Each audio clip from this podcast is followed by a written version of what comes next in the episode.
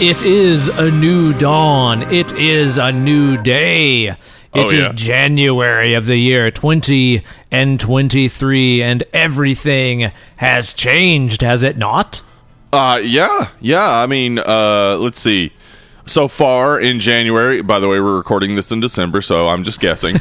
uh, so far in January, there was that big thing that happened on Twitter.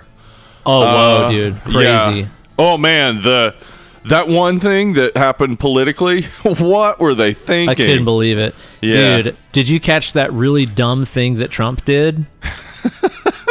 or the really dumb thing that Biden did? Uh, yeah, yeah, I did. The most recent one, yes. Those things were crazy. What a January it's been so far. and we've just begun on the newest installment of Dead and Lovely, the podcast. That's this it? is our year, dude. 2023 is Oh, no. the year You- of DNL. You've just broken the seal. No one was supposed to declare 2023 their year Oh, because shit, it would deal? ruin the year.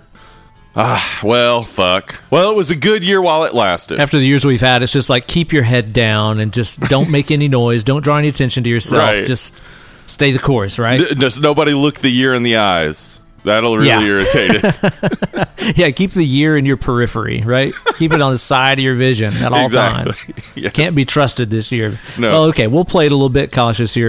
and we are kicking this year off here by talking about one Wolof of Snowalo. Snowalo. Uh huh. That's right. I did notice it, uh, and I I was like, if they had left off the, it would have uh it would have started with W and had a bunch of O's in it and ended in W, which is kind of like woo. Wow. So they should have just called it Wolf of Snow Hollow. You know what? It's better. Let's be honest. That's just better, huh? Yeah. Anyway, we're talking about that in a little bit. That's right. If you want to get straight onto the movie review, there's a timestamp for you in the podcast description.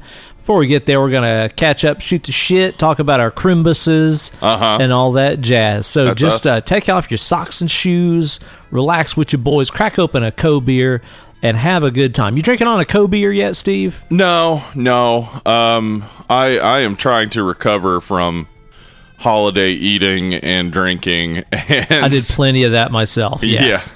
Yeah. so no, I'm not gonna I'm not gonna be having a beer today. But I yeah, I did just recently have some uh, Boneyard Brew. Uh, fuck, I forget what it's called. God damn it! It was a really good limited release IPA. Had that, had that just a couple days ago. So definitely check out Boneyard Brews if you're in the area, Pacific Well, Northwest. I'm uh, I'm currently trying to help clean out our fridge of some of the wine bottles that got opened on Christmas Eve and stuff for our big uh, family feast. So I'm drinking Right. on a nice white wine right now. It is Just a? Uh, Italian, and Uh-huh. dude, I I don't know what varietal it is because there's just a bunch of Italian words on the bottle. So I'm just gonna do my best and say what it says. Okay, okay. Cincinnato, Castore, Bellone. Okay. I'm drinking that. some good Italian. Fuck Thank yeah. you. You could really hear the music in it, couldn't you? It is really good though, so I'm enjoying it. Oh, that. good. Well, that's awesome. Yeah, I, I just had uh, a good Italian white wine recently too that I, I was using for cooking. Fuck, don't remember the name of it either. Must have been Prophecy. Woodbridge. Was it Prophecy? Hmm. Is that Italian? Fuck, I don't remember.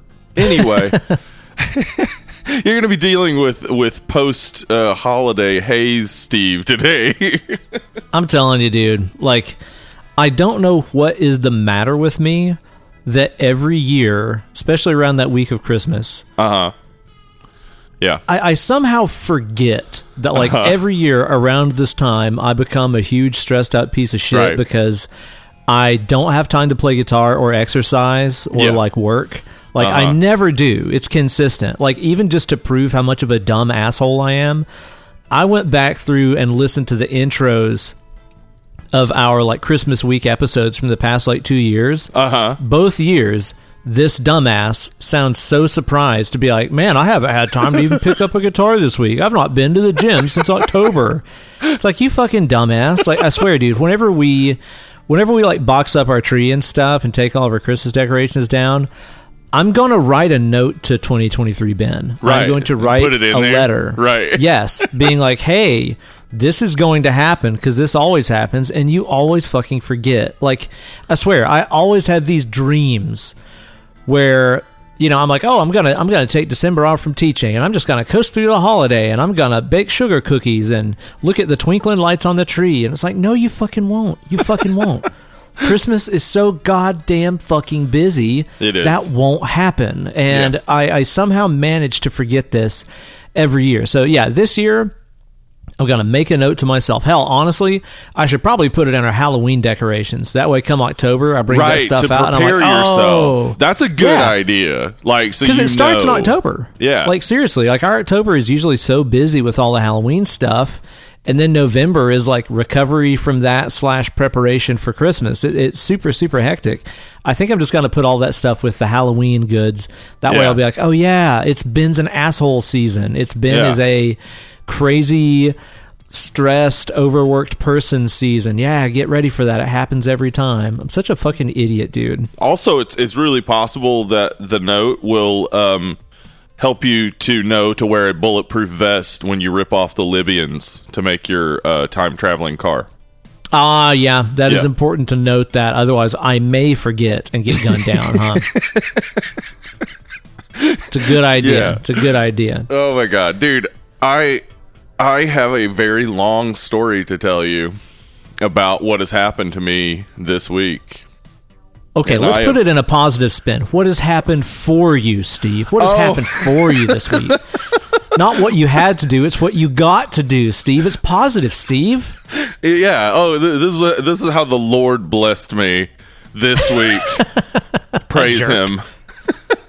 so, uh, I, I had to write down like because this is if this happened in a movie, you'd be like, "This is too much." Like, Okay, all right, it's one of these. yeah, it's too much. It, there's no way this is real. So, um, here in Portland, on um, the night of December 22nd into December 23rd, we had uh, an ice storm. A lot of lot of snow, sleet, uh, all of it just sticking like three to six inches in places. Like, a lot of shit. Um, That's like four dicks worth of snow, right? So that's yeah, yeah. Three to six inches. That's like four penis lengths Yeah. if it's warm out. Yeah. Sure, yeah, yeah. and if they're hard, obviously. Stacked end to end, not vertically. Duh. Right. So, um, so Emily, um, she she works at a place where there's there's some hills and whatnot. So she knew that this was coming, and she had to work on December 23rd or December 22nd, and she was like, "Hey, uh, can you drop me off at uh, the air tram?" So there, there's an air tram that goes up to the hospital to avoid those those hills. Um, and I was like, sure. I took her to the air tram, and I, I was, you know, gonna come pick her up the next morning. Next morning, when I go to pick her up, it's just the roads are just covered in snow, absolutely Yeah. covered, one hundred percent coverage. Um, it's about probably about three inches, mostly two to three inches, mostly, but there are certainly banks that are much more. Um, so I drive the, I don't know, it's it's normally about a 20 minute drive um took me about 40 uh and then i picked her up and the only ways to get out of where the the tram leaves were hills so the first hill we tried to take didn't even get a quarter of the way up and it was like nope not happening Oh, just sliding backwards or what? Yep. Uh huh. Next hill we tried to take didn't even get a hundred feet up.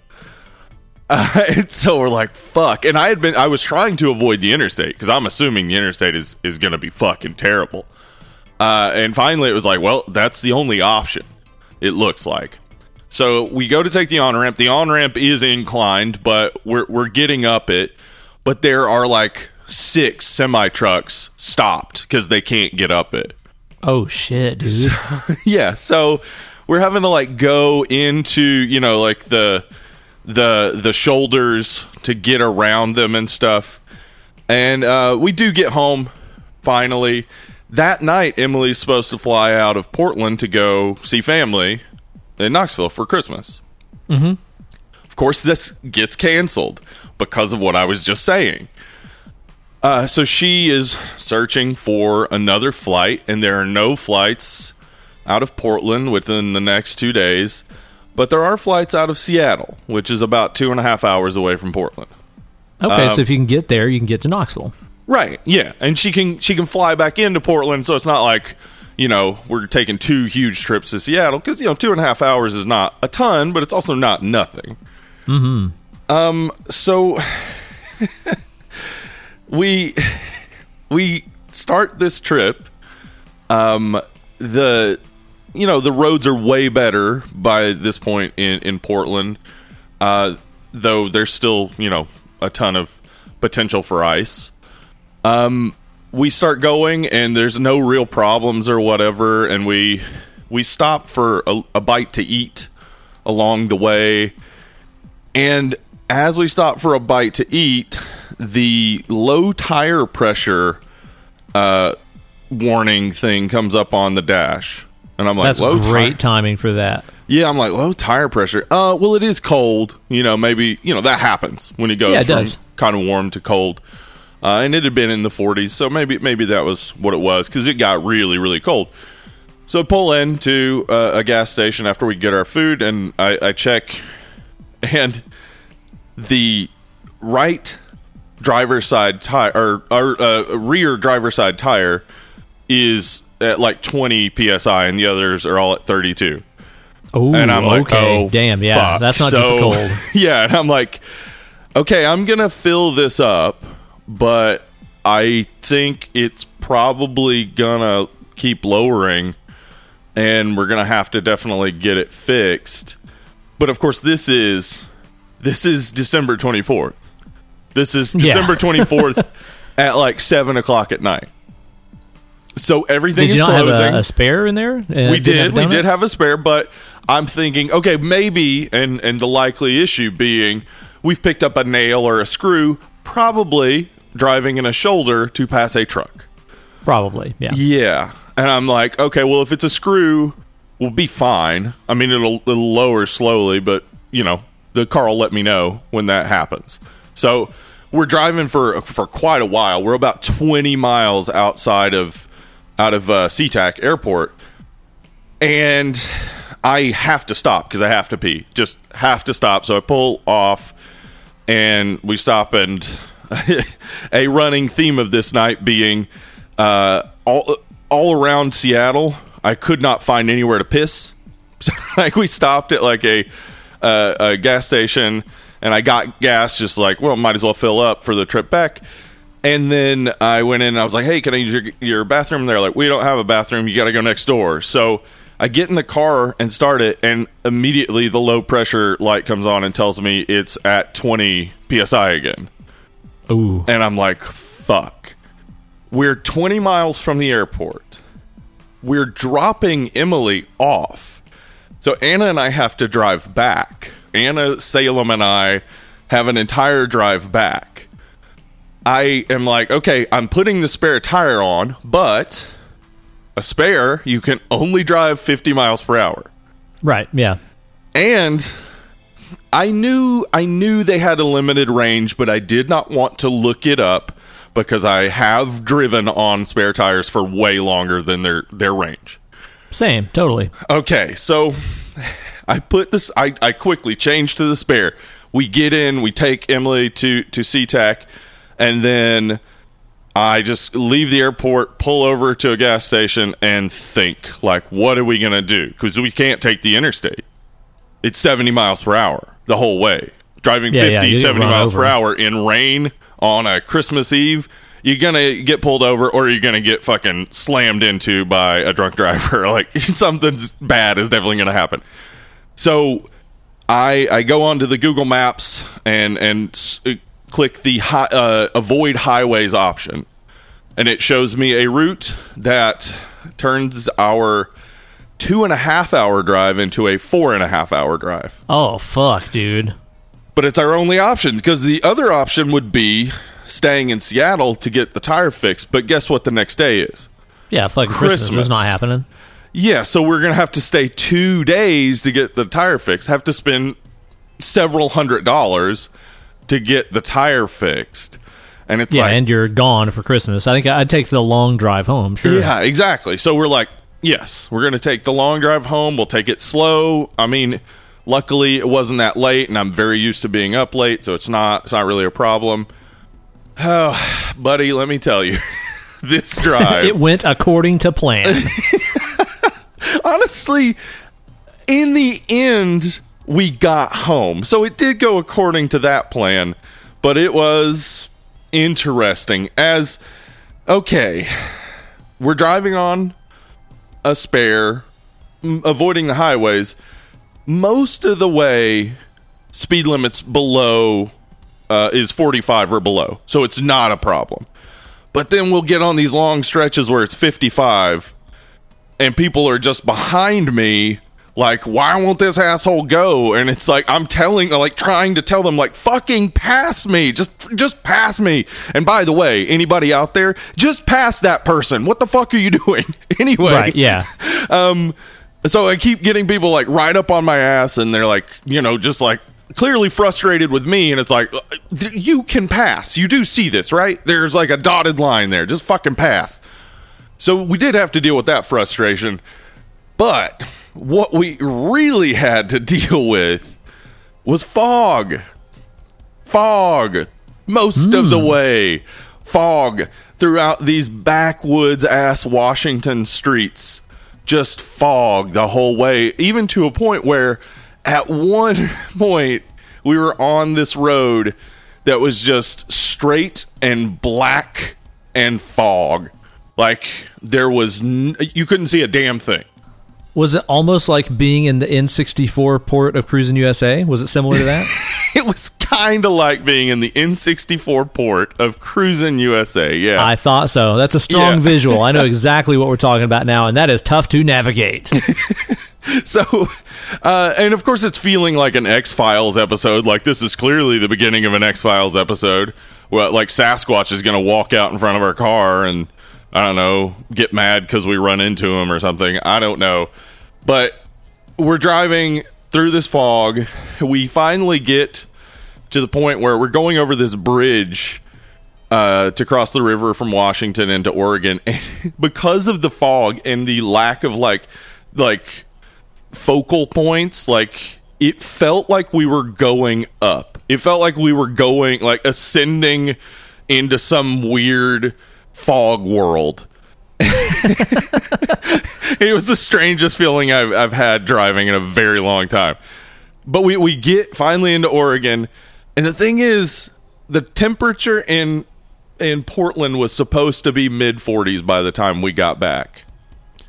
We get over the bridge, and as we had been approaching Oregon, I'm like, huh, the temperature is getting lower. Maybe it's because we're getting closer to the river.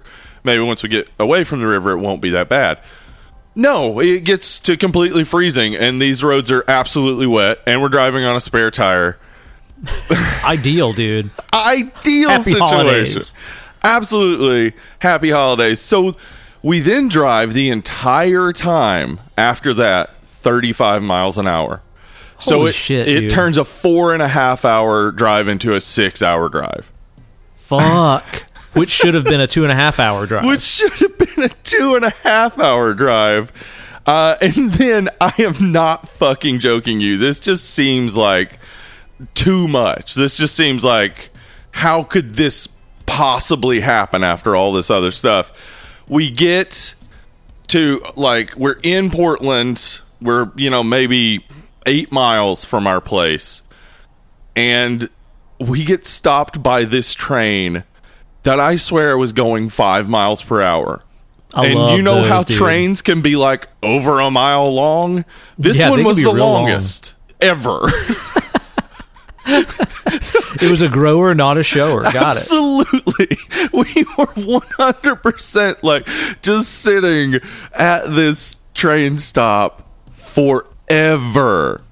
and it's so like just the cherry on top of the fuck sundae, where it's just like, it can anything more happen? Yes, it can. As we then get closer and closer to our place, the freezing temperatures and the wet road have finally really made it dangerous. So, uh, for the first time, like not even a mile away from our house, for the first time in that entire journey, I, I feel some real squirreliness. Like I'd felt some little slips along the way, but this was just squirrely as fuck. And I'm just thinking, like, there's no fucking way we're gonna crash the car a mile away from the house after all this. So I am going like fucking 10 miles per hour. I am barely yeah. moving to get us home. we finally get home, and I have needed to piss for two hours. Oh god, dude. it fucking sucked so bad. It would have been really rad if like the end of that story is you pull into the driveway and piss your pants. Like that would have been cool. oh shit! I did forget that while changing the tire, my pants ripped at the crotch, not at the like lower part of the crotch, like right in dick range. Dude, what? It's insane. And I stopped. Oh my god, we stopped for. I was trying to find a bathroom before we left, and I did eventually. One of the places we stopped, I saw a guy get a, a, a soda from the soda fountain, and he like took a sip of it as he was walking up to the the counter. And the guy behind the counter was so fucking mad about that. And he was insisting he had to charge him twice because he took a sip. And I'm standing Oh, wow. there needing to pee so bad. And all this shit is happening. And I'm like, God fucking damn it. I just need to pee. And then eventually, I like the guy, like, uh, stopped yelling at this guy because another person who worked there started yelling at him. And I was like, Can I use your bathroom? And the guy was like, Yeah, it's back there. And I went back there to like open it and it wouldn't open. And I was like, it, like it said it was vacant, but it just wouldn't open. And I look back, and this now these two guys are both yelling at this guy, and the guy had a dog, and the dog is barking, and I'm like, I am fucking leaving this place. I don't You should have just pissed all over them. Just power pissed them, man. Hosed them down. Be like, I was serious, guys. it was the craziest fucking experience because it was like I don't know what value this has for these workers, but it certainly hurts business when people walk in and they see a customer being yelled at and a dog barking and it's just fucking chaos. I just feel like maybe that's going to hurt business. Uh, and maybe a sip of a fountain drink is a, a thing that you can fucking overlook. I mean, I think that just gives it a nice homey feel. I don't know. It's like family. a customer comes in and just starts yelling with them. I fucking hate you, you son of a bitch. Dude, that is quite the fucking hero's journey you've had here. Uh, yeah, yeah. I, mean, it then meant I, I I think we arrived home at almost four o'clock in the morning. Holy fuck, dude. Yeah, so it then meant that you know Christmas started a good bit later the next day. Well, yeah, but was Yeah. Christmas itself a little bit more chill than, uh, than oh, Christmas Eve? I hope. absolutely chill. We didn't do anything but just like eat, drink, and watch some movies. It was fun. awesome. Yeah, that sounds pretty Yeah, all right to me. Absolutely fun. Uh, and yeah, I, I yeah, I had a blast. Actually, honestly, the drive itself, as anx- anxiety ridden as it was, and as like, uh, seemingly endless as it was, was chill and kind of fun because uh, Anna and I were both just laughing the entire way about how many things kept happening. Like, how in the world can this many things fucking happen? And it, it almost it felt like planes, trains, and automobiles for sure. Um, I, I really did expect at some point we were going to spin or something like we were going to have like some sort of dramatic ice situation. Luckily, we didn't. Uh, yeah, it was something. It was something. Damn, a Christmas to remember. It's true. That's that's exactly it. it. Is like, well, this is unforgettable at the very least. yeah, well, that's good, man. I'm glad you made it through that in one piece. Damn. yeah. Me too. Me too. It was. It was. uh a harrowing experience, but also yeah, memorable. And because we got home safely and everything's fine, it's just like eh, whatever. You know, interesting Christmas Eve. Making memories, huh? Yeah, for sure. So what you, what have you been up to? Dude, I by comparison had a pretty relaxing Christmas, I suppose. um, Good. I mean, like I said, it, it's been terribly hectic, and I've just been, I've just been a grumpy, stressed out piece of shit, dude. Like I, I, I have to, I have to learn how to make a schedule for myself. I think this is like my big, biggest resolution for for you know 2023 is just like, dude, make a schedule and stick to it because when I don't get to like work on music and play Yeah. guitar, I am I am insufferable. Like it is bad for me. Yeah. It is bad for everyone if I don't get to do that, and uh, I have to learn how to do that. So I've I've definitely been a, a grumpy bastard a little bit for the past week or so, Um, uh, which I just- appreciate my wife dealing with that shit. right. Oh, that sucks. Yeah, I. I understand though. Um, Yeah. I, I I now offer a gold doubloon to the person who sends me clips of Ben in the past, probably January episode, saying he's going to start thing. scheduling this yeah, year. yeah, Yeah. for fucking real, for fucking real, man.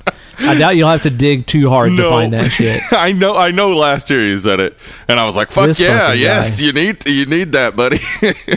that's the thing is like ultimately at the end of the day i feel like in 2022 i have done better overall at learning how to say no to stuff like i have yeah, taken on have. Sure. way less superfluous gigs Uh-huh. i have condensed down my teaching schedule to one day and I've also quit taking on new lessons entirely That's awesome. um, I've said no to a bunch of stuff, and I'm still just sitting here going like, when do I get to fucking play guitar? You know, oh, I've been I've been doing a lot of working guitar, and not a lot of playing guitar. right. So yeah. I, I've been just a grumpy bastard here lately, which which sucks. But I mean, overall, Christmas itself was was pretty easy going, man. Um, I made a deliberate choice to not spend it with family that is stressing me out. That's Yeah. a huge plus. That I will advise anybody Yes. listening that has the option of just like, hmm, I could go spend the holidays with people that stress me out, or just not. I'm Yeah. gonna tell you what, just don't, Don't. just don't Yep. do it.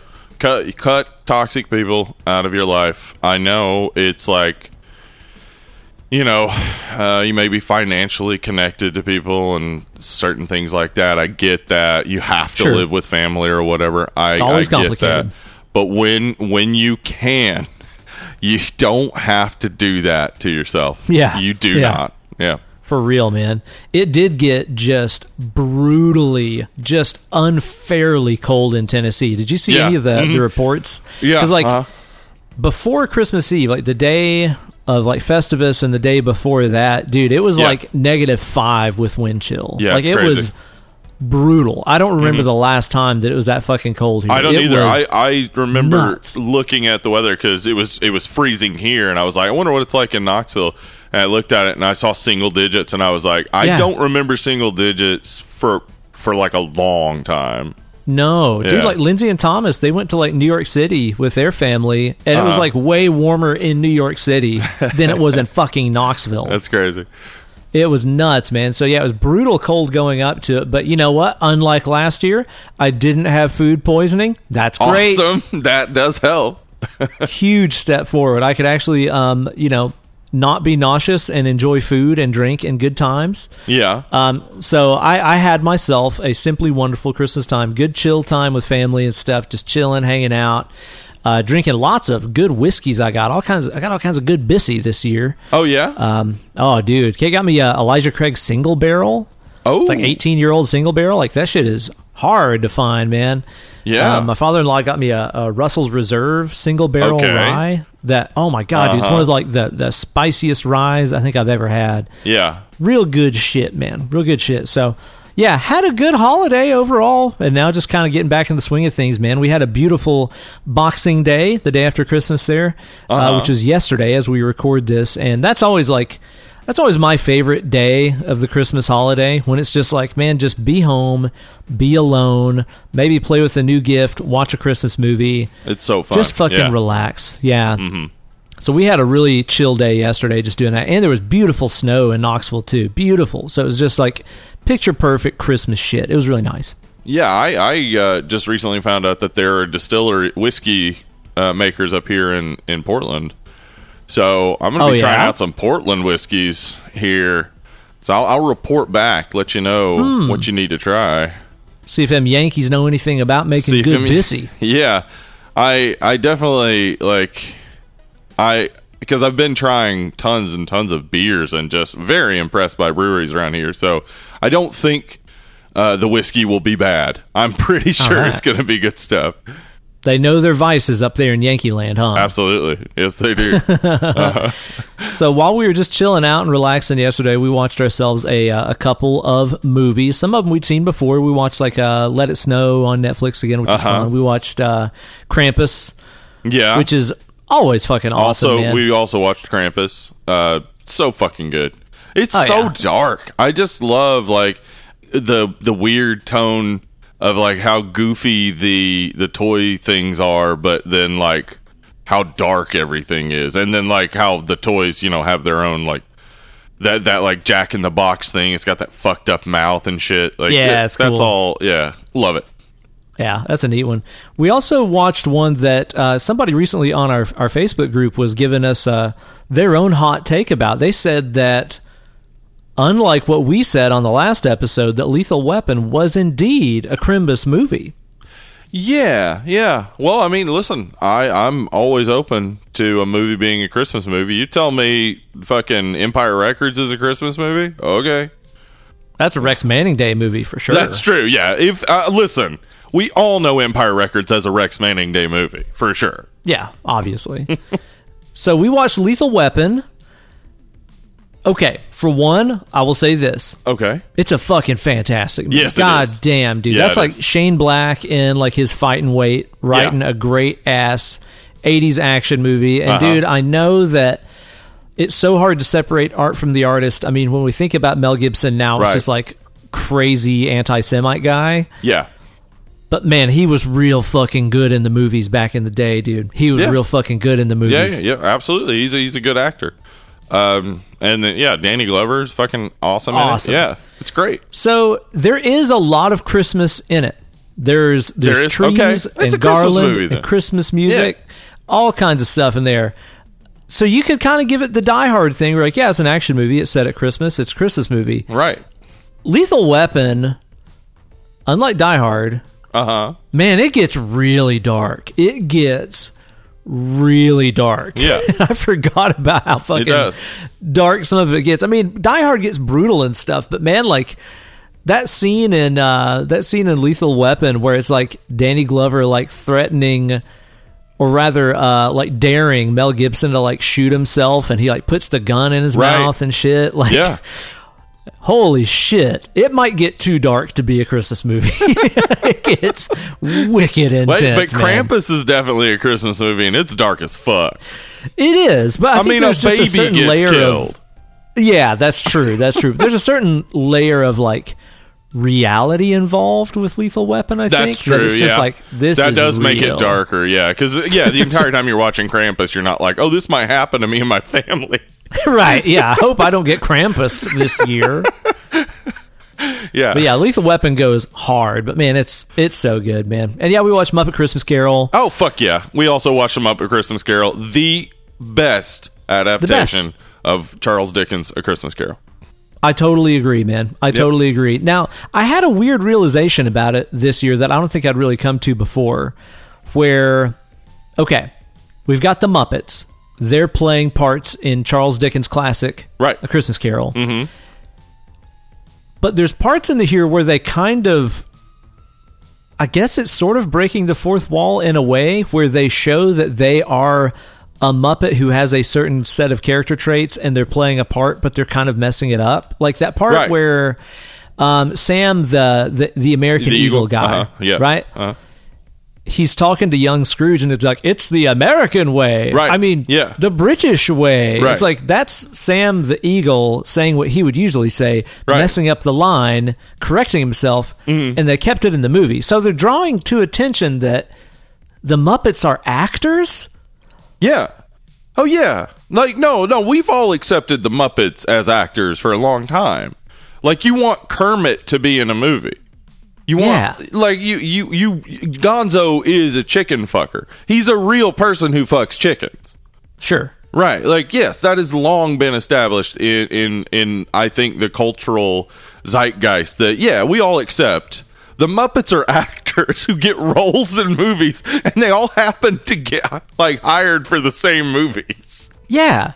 Like it gets really fucked up the more you think about it, but I've just always accepted it and went with it. But for some reason there's something in my head this time that was like, wait, he just messed up one of his lines Right. and they kept it in the movie. Like this is fucking weird, man. it's super meta, yeah. it is the best though. You're right. It is the best adaptation Yeah. for sure. And Probably the best Christmas the movie period. creepiest ghost of Christmas Past of all of them. Yes. Fuck and yeah, dude. that is the creepiest Muppet ever created. Uh, yeah, I tend to agree. Yeah, that's the thing about it too is it has the appropriate level of creepiness, Yeah. and man, it'll tug at them heartstrings a little bit at you too. It'll get bad. Absolutely. I definitely shed several tears, man. Fucking Michael Caine is going crazy in that. He didn't give a fuck that it was a Muppet movie. He was like, He was going hard. yeah, going hard as fuck. Yep. The best, the best fucking Christmas movie. It really Yeah, is. It is. I agree. And I think that's about all of our, our Christmas watching that we've gotten to do, man. What about you? Okay, so uh, as well as watching Krampus and a Muppet Christmas Carol, we watched so many fucking movies. Uh, we watched Black Christmas, 1974, classic, still one of the best, the best, uh, I think, Christmas horror movie, but one of the best slashers ever made. Uh, Touche. th- yeah, I some agree. n- new stuff kind of came out to me where it's like I'm positive that there are two killers and one of them is Paul. At one point when he like like he is mysteriously upstairs and comes downstairs, it's not consistent, but in one of the shots you can see a cobweb on his shoulder. So he clearly was up in that cellar where there are dead bodies. Yeah, where's the bodies and shit up Yeah, there, dude? Uh huh. I gotta watch this again. That's fucking crazy. Yeah, it is. Um, So yeah, Black Christmas, fucking amazing. Margot Kidder's so good. Olivia Hussey, so good. Like it, it's just an awesome movie. Um, it is. Uh, but speaking of of other Christmas movies that are very enjoyable, Violent Night. I watched. Oh, dude, you Yeah. watched it? Yeah, it's good. Fun. It's good, right? It's Yeah. fun, man. I enjoyed it a lot. Yeah.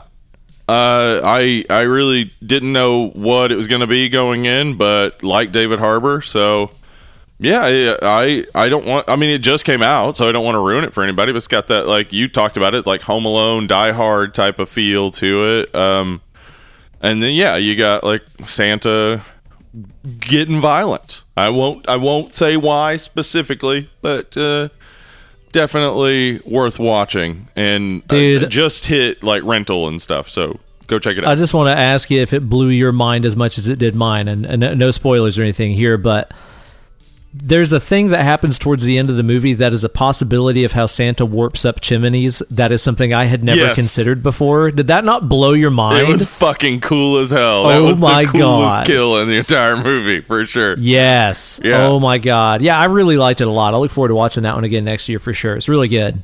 And speaking of movies that I liked the premise of and definitely wanted to see, uh, but uh, we watched this last week. I just forgot to mention it. Christmas Bloody Christmas.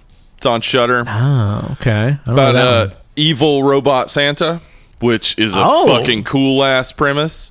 Okay. So, um, it it has good kills, good gore. Um, has an ass eating scene. I always like that. Um, and also As the any good Christmas movie does. yeah, uh, the premise, as I said, is really fucking cool, and some really good like Christmas tree lighting, like throughout. It's just got this like, you know, Christmas light lighting feel to it. Uh, I like that. Uh, the script, however, and the characters within it. Um, imagine if if somebody wrote some Rob Zombie fan fiction and made the characters even less likable. Oh, great. It Yeah. sounds like that's what a Rob Zombie movie has always needed. Imagine if if people said fuck to the extent that it started to sound unnatural and wrong. That is an impressive feat. This is. sounds horrible, dude. Imagine and and listen to this, Ben. Imagine, if you will, a protagonist to a film who says that Soundgarden's Superunknown is a bad album. Okay, then this is just full of shit. There's no truth in this fucking art. I'm Dude, out. I'm the fuck out. That's the dumbest shit I've ever heard in my life. Like she she seems to intentionally have the worst opinions and I hate that as a character trait. like Sure, it's the yeah. worst. So I I would say though that like I know people are enjoying it. Like a, a lot of people are enjoying it. So I'm not going to uh, try to sway anybody from watching it. Definitely watch it because I think there's like, you know, there's definitely value to it. And I think the director clearly knows how to shoot a, a really uh, visually stunning, nice movie. Um, but it, ugh, I couldn't get into any of the characters at all, and they irritated me so much. And it was one of those things where it was like, oh, okay, they're introducing all these characters to kill them. And it'll be like, fuck yeah, this movie's awesome. Like, the people we hated died, and now we'll see our actual protagonist, right? nope, Those are just the main These- characters. These are the people you're stuck with the whole fucking time. that sounds like a hard pass for me. Yeah, dude. that sounds awful. That's exactly how I feel about it. Um, also watched uh, the Guardians of the Galaxy Christmas special, which you mentioned last week, uh, which That's is just fun fun. time. Yeah, it, it definitely like. I, I feel like they were doing. I mean, because you have a Guardians of the Galaxy Christmas special, it's very clearly going to be some aping of the Star Wars Christmas special. Sure. And it does do that. You know, you got some animation parts, you got like musical performances and stuff. Loved like, it. Loved it though. It, it's doing it in a very funny way to poke fun at that, I think. And then also, yeah, just some fun bits of story. And there, there is that there is like a reveal in it that I think is is you know integral, I guess, to probably Guardians of the Galaxy three. So even though it is just fun times and whatnot, it also uh, does have a bit of story to it. So I I recommend it if you're you're into the MCU movies. Um, also, uh, on Peacock, there's a there's an anthology, a horror anthology that's called Deathcember, and it's set up kind of like a um, Great title. yeah, Deathcember is cool. Uh, It's set up like a um, fuck. What do you call those? Ah, Jesus, the things where you open the little thing and you get a treat each day. Fuck. Oh, uh, Advent calendar. Advent calendar, yes. Fuck, why was that so hard? It's set up like kind of like an advent calendar. So like, you know, you're getting day 1, day 2 all the way up. Um it, of course like every horror anthology has some good some good ones in there. I I think definitely s- some value in there. The interesting thing is though, I like I was very confused by this there there is a halfway through the credits they show another part of the anthology What? you're, you're halfway through the credits like mid-credit scene is an entire anthology story and it's like interesting and it's just like wait wh- who, who would have gotten to this point most people don't watch through the credits so it's, it seems almost like a, a fuck you to that filmmaker or something. I I, I, I don't understand why you would do that. It's so weird. Anyway, so uh, but, but Deathcember, it's uh, they, you know you got like twenty something shorts, so it's it's a lot to go through, but they're all kind of short, and there's definitely some some ones in there that'll stick with you. Uh, also, on Friday night on the the Screaming Chat, we had uh, a little Jack Frost viewing, which we've actually watched Jack Frost on the Screaming Chat before. Um, and I had forgotten it entirely. As soon as it started, I was like, "Wait, what the fuck is this again?" I don't think I've ever seen it. This is like the Michael Keaton one, right? no, no, no, no. The Oh, this is a Michael horror movie one- by the same title. Yes, horror movie by the same title that came out around the same time. Um, it is. I mean, it's got effects by Screaming Mad George, so it's got that going for it. And the effect, I do, I do like uh, a lot of the stuff they do. Um, boy, though, does the the does the snowman totally not look like a snowman that would pass as a snowman? Like, Oh. like humans keep seeing it like it's a snowman, but it's just like if you saw that, you'd be like, "What the fuck is that?" that is clearly not a snowman. Uh, but yeah, Jack Frost is stupid and fun. Uh, not not a great film, but you know, stupid fun. Uh, and then on uh, on Sunday night, on Christmas night, even we had a special ice cream sundae where we watched all the creatures were stirring on uh, Shudder, which is uh, another. I don't know that one either. Uh, It's Huh. got it's got your your homegirl Jocelin Donahue in it Ooh, Mm-hmm. great. in a, in a good segment. Um, it's got it's got uh, a few good segments, uh, a few not great segments, but overall definitely worth uh, a watch. And Okay. you know, uh, I I always like more Christmas horror, so glad that those anthologies exist. But there is one movie that we have to talk about that we watched just last night. S- Got a little Benoit Blanc in it. Talking about Oh, glass onion. Okay, so this is like the Knives Out sequel, right? Uh huh. I've been wanting to hear about this because I was tempted to watch it yesterday. I will. Um, I'll go on record as saying I thought Knives Out was really overrated. Like I thought Oh, that it dear. was fine. Like I liked it. I liked Knives Out, but like Uh-huh. I had people tell me it was like their favorite movie of the year and shit. And I'm like, "Ah, it wasn't that good. Let's be honest. So I still wanted to watch it though. Like I wanted to watch this Glass Onion and see how it was. Um, Glass Onion is definitely my favorite uh, mystery film of the year. No shit, really. Yeah, I can't think of any others that I watched, but if it, I, w- I would definitely rank them below Glass Onion. Uh, Glass Onion's so fucking good, but I Oh, good. I liked uh, Knives Out a lot, but Glass Onion is better. I think even. Oh, great. that makes me excited. Then great. Yeah. Um. Also, yeah. I, I don't want to reveal much, but the the central characters will very much uh, they're thinly veiled um, representations of some people you'll recognize pretty easily. Uh, speci- Really? Specifically, old uh, dick face Elon Musk. No kidding. Yeah. It is it it goes pretty hard and I love it. Like I love that Rian Johnson was able to make this very fun mystery type of thing also uh political and and like really take to task some assholes that we all have to deal with constantly. Hmm. So it's nice. It's Damn. nice to see. Well, I'm intrigued now. It sounds like I need to check it out. Yeah, yeah, definitely, definitely. I, I Should I watch Knives Out again before I watch it? Is there a lot of carryover? no, no, no, no. It's uh, this. uh, The beautiful thing about uh, this movie is, yeah, that you could just hop into it. Like you Okay. wouldn't have to have seen Knives Out, uh, and it makes me want way more Benoit Blanc because, like, I think Daniel Craig, like he he is killing this character. He is like, I mean, I know some people criticize his southern accent, which is stupid. It's a great Uh, his southern, accent. accent's great. That's like Yeah. literally what I was about to say. I was, I was like, dude, his accent is fucking on point. Yeah, yeah. I mean, and we've seen him do it, uh, bef- uh, do a different Southern accent before in that uh, robbery movie. Fuck, with like Adam Yeah, yeah, yeah. Driver, Lucky or something. Lu- Uh, Logan Lucky. It's Lu- really yeah, good. That was it. He's amazing really in good. that. and he's amazing in it. And his accent is different, and it's also really good Southern accent. Uh, also, you got um, got another Southern. I, I won't because I don't want to reveal anything.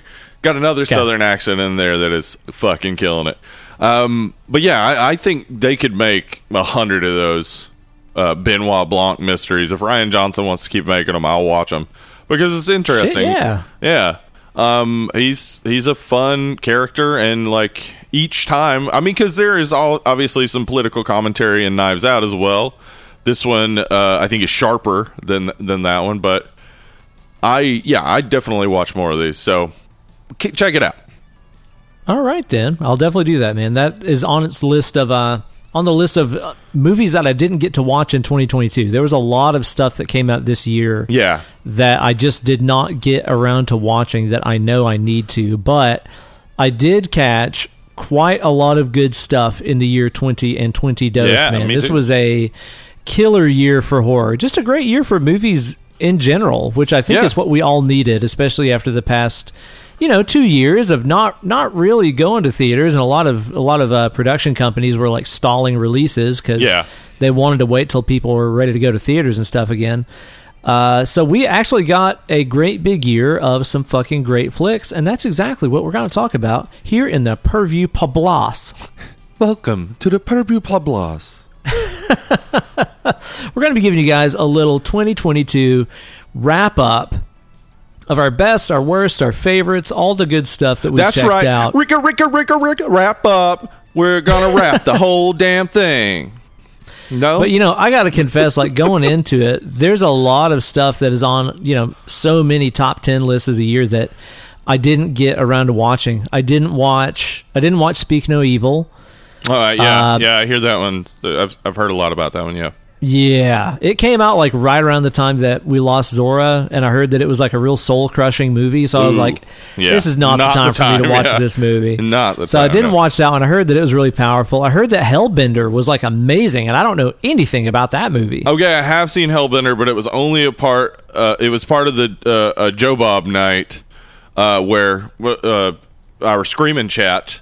If if there's a, a Last Drive-In episode, becomes watched the Last Drive-In episode together. Um, it was the second movie, uh, and I was drunk.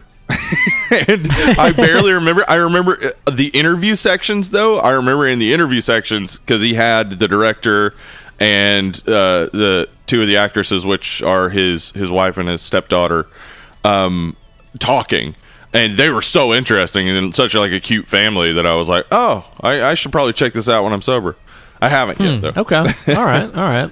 I need to watch that one. Um, there was a new Argento movie that came out this Yeah, year called uh-huh. like Dark Glasses or something. The Yep. cover of it is identical to the They Live poster, which It I think is. is really strange.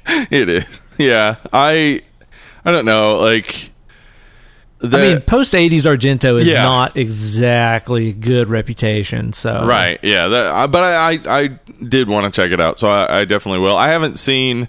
I know you have seen Crimes of the Future, uh, Men. yeah, Uh, Mhm, I yep. haven't seen those. I didn't see Bodies, Bodies, Bodies. Um, I didn't see that one either. no. definitely want to. I heard it's okay. Uh, yeah, I've, I've heard I've heard some good stuff about it. Uh, I know uh, Skinamarink. Uh, I, I, I that just came out or whatever. I've heard people talking about it, but it's coming to Shudder in January.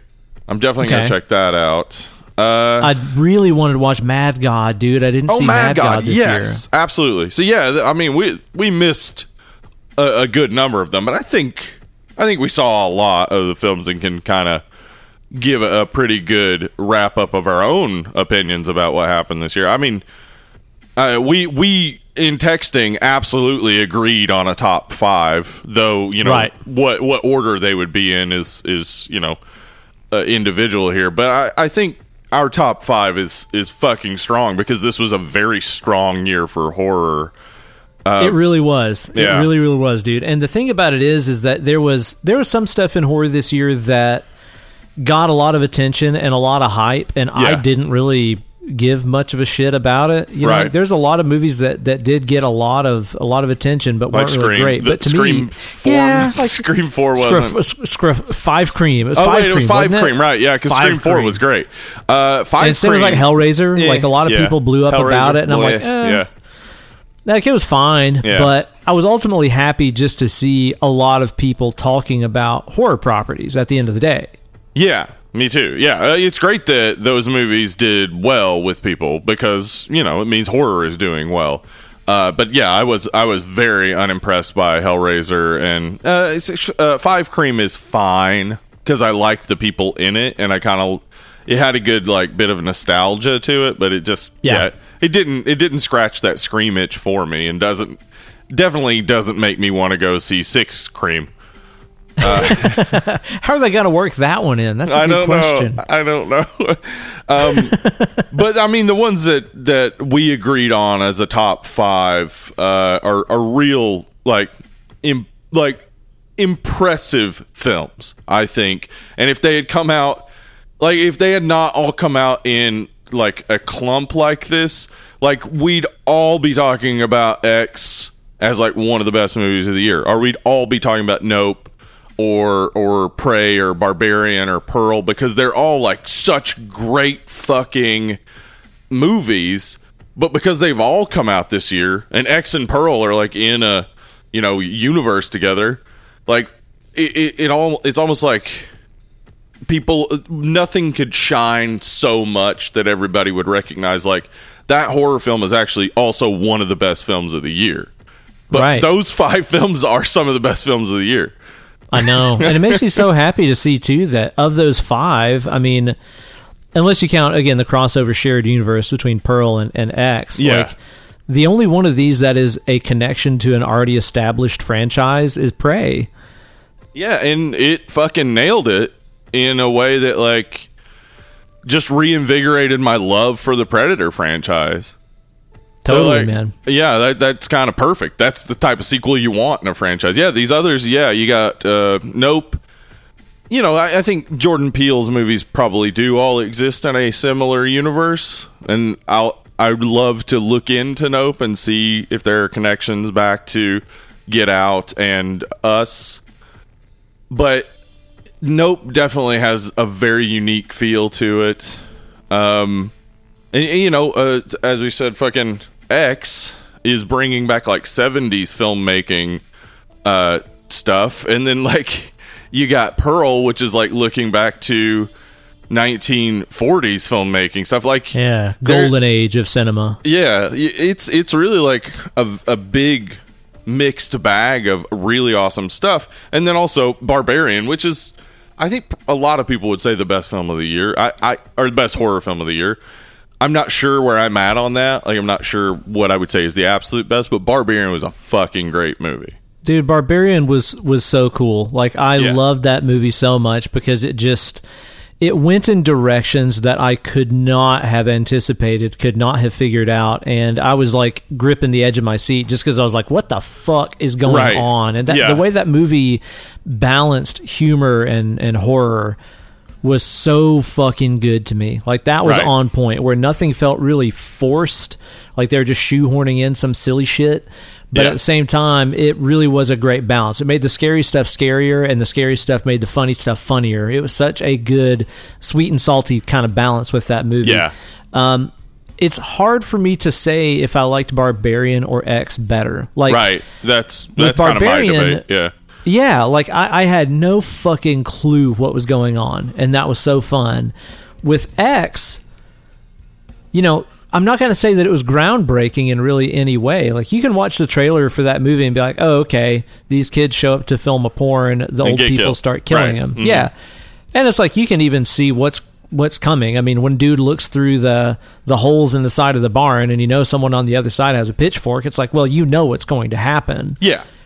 But at the same time, I mean, damn, it's like when I listen to the Beatles and I'm like, well, here comes the chorus, and there it is. Is that bad? No. Is it bad that I knew where it was bad. going? No, it's not. It's not. There's you, when you know a form well and you do that that thing extremely well, it's really good. It doesn't have to be groundbreaking. Uh, but also, like for me, it's it's still it's also a debate with Nope because I loved that movie so much. Like it's it did things that I just did not expect. I had no concept of what it was going to be going in, and it was just like so unexpected, but so fucking cool and interesting. Um, totally. and uh, another movie I debated just about looking at a top five was Fresh because I think Fresh is so good. It- Yes, but I do agree. think it's sixth. Like for me, I think it is the sixth best film. It's like right out of a top five. But it's any other year, it would be one of the best films, the best horror films of the year. Dude, totally right. It's just Yeah. that we had this glut of really fucking good things. I'd say the same thing about Men. Like I liked Men a Oh, okay. lot. I I, love Alex. Garland anyway. Yeah, mhm. Um, it is, and I will I will chime in with what a lot of other people have said about it. It is very heavy handed. Like it is Okay. not really leaving you to interpret much. It is extremely heavy handed with the messaging, Uh-huh. but it's still it's still really cool, and it had parts in there that just made me feel super weird and uncomfortable. Um, extremely small cast. Yeah. I still thought that it was really cool, but you're right. It's like when you have this glut of fantastic original shit that came out, it's like, well, any other year this would be a top three, but 2022, it's like, well, this is off of the top five for me. Yeah. I think of of all those five that we talked about being the top. I think that Nope probably had the best cinematography. God Oh, damn, that movie gorgeous. looked good. It's gorgeous, man. I yeah, I I love. God, I I I I think there's something that like filmmakers have known for a long time about filming in like desert environments. About how like it from a distance from the interstate the desert can look really like just bland and grody. But you get the right light on it you get that right blue sky and it looks like uh, another world it looks like you're you're on mars or something and, Oh, yeah. and that's like perfect for that the the entire story of that and there's something about the way that just the horizon and the skyline just Yeah. seem endless. Like there's so many of those shots in that movie that are so wide where you're Uh-huh. like, I guess this desert area goes on for infinity. It just looks Yeah. like it Mhm. never ends. yeah Um, it's really, really cool. I think it's his best shot movie that he's done for sure. Yes. I was Yeah, also just happy to see Jordan Peele continuing to to kick ass. you yeah, know? yeah, and, and continue to explore because like he's he he gets to explore strange stuff. I mean, I know uh, a lot of people don't like us as much, uh, but I liked it for how strange he got to be. And I, it's the same thing with Nope. Is like he can go as strange as he want. Like he has his legacy intact. Like the man, the man already had fucking Key and Peele under his belt. Yeah. one Yeah. of the best sketch comedy shows ever made. And then Get Out like cemented like, oh, okay, he's a good director and he knows horror really well. And the fact that he's he's like, okay, now I can go anywhere I want and when he goes anywhere he wants, it gets fucking really cool and interesting to me. You know, he is kind of like like the the fucking Miles Davis of cinema in that way, where it's just like, hey, I invented cool jazz. All right, now I'm doing bop. Okay, now I, I, I like invented jazz fusion. It's just like Uh-huh. I'm just going in all these directions. Where Right. most people are lucky if they get to reinvent music once in their career, and Miles Davis did it like five times. right yeah yeah i think like uh, and, and and in a lot of ways he's he's got a carpenter like uh filmography. Totally. because you know carpenter big on the sci-fi big on the horror and big on integrating the two. And and really like i i think yeah jordan peele it, hopefully will will get to continue to make as, as many movies as carpenter has made. Because i i'd love to see what he does in you know 10 years just with Oh, totally. you know, go, going down whatever avenues he's going to go. So yeah, I, I love Nope. As we said, uh, fucking X and Pearl. So Ti West is on the list twice. Um, we are pretty high honors. That's pretty cool. unabashed uh, Ti West fanboys, I guess, because we every time we've done a Ti West movie, it's gotten like super high reviews and shit. So from us, um, I, I I think X and Pearl was just like releasing those two movies in one year and finding out Pearl was just like a, a side thing they did because they had some extra time because of COVID. Like That's fucking rad. it's so, cool. Yeah. And dude, like I get that some people are just like, yeah, Pearl. I thought it was kind of boring. It wasn't like super horrific or scary. Oh. They wanted something else out of it. Yeah. But dude, to me, it's like even if you do feel that way about it, just enjoy it for what it is. Like a, a filmmaker got to make an entire movie about one of the characters in his other movie. Yeah. Like he just he had the opportunity. He had the actress, he had the the sets and everything already built. And it was just like, ah, how about I get to do this thing cuz we're here anyway. And he's apparently such a cool guy that he got everybody to agree to do it.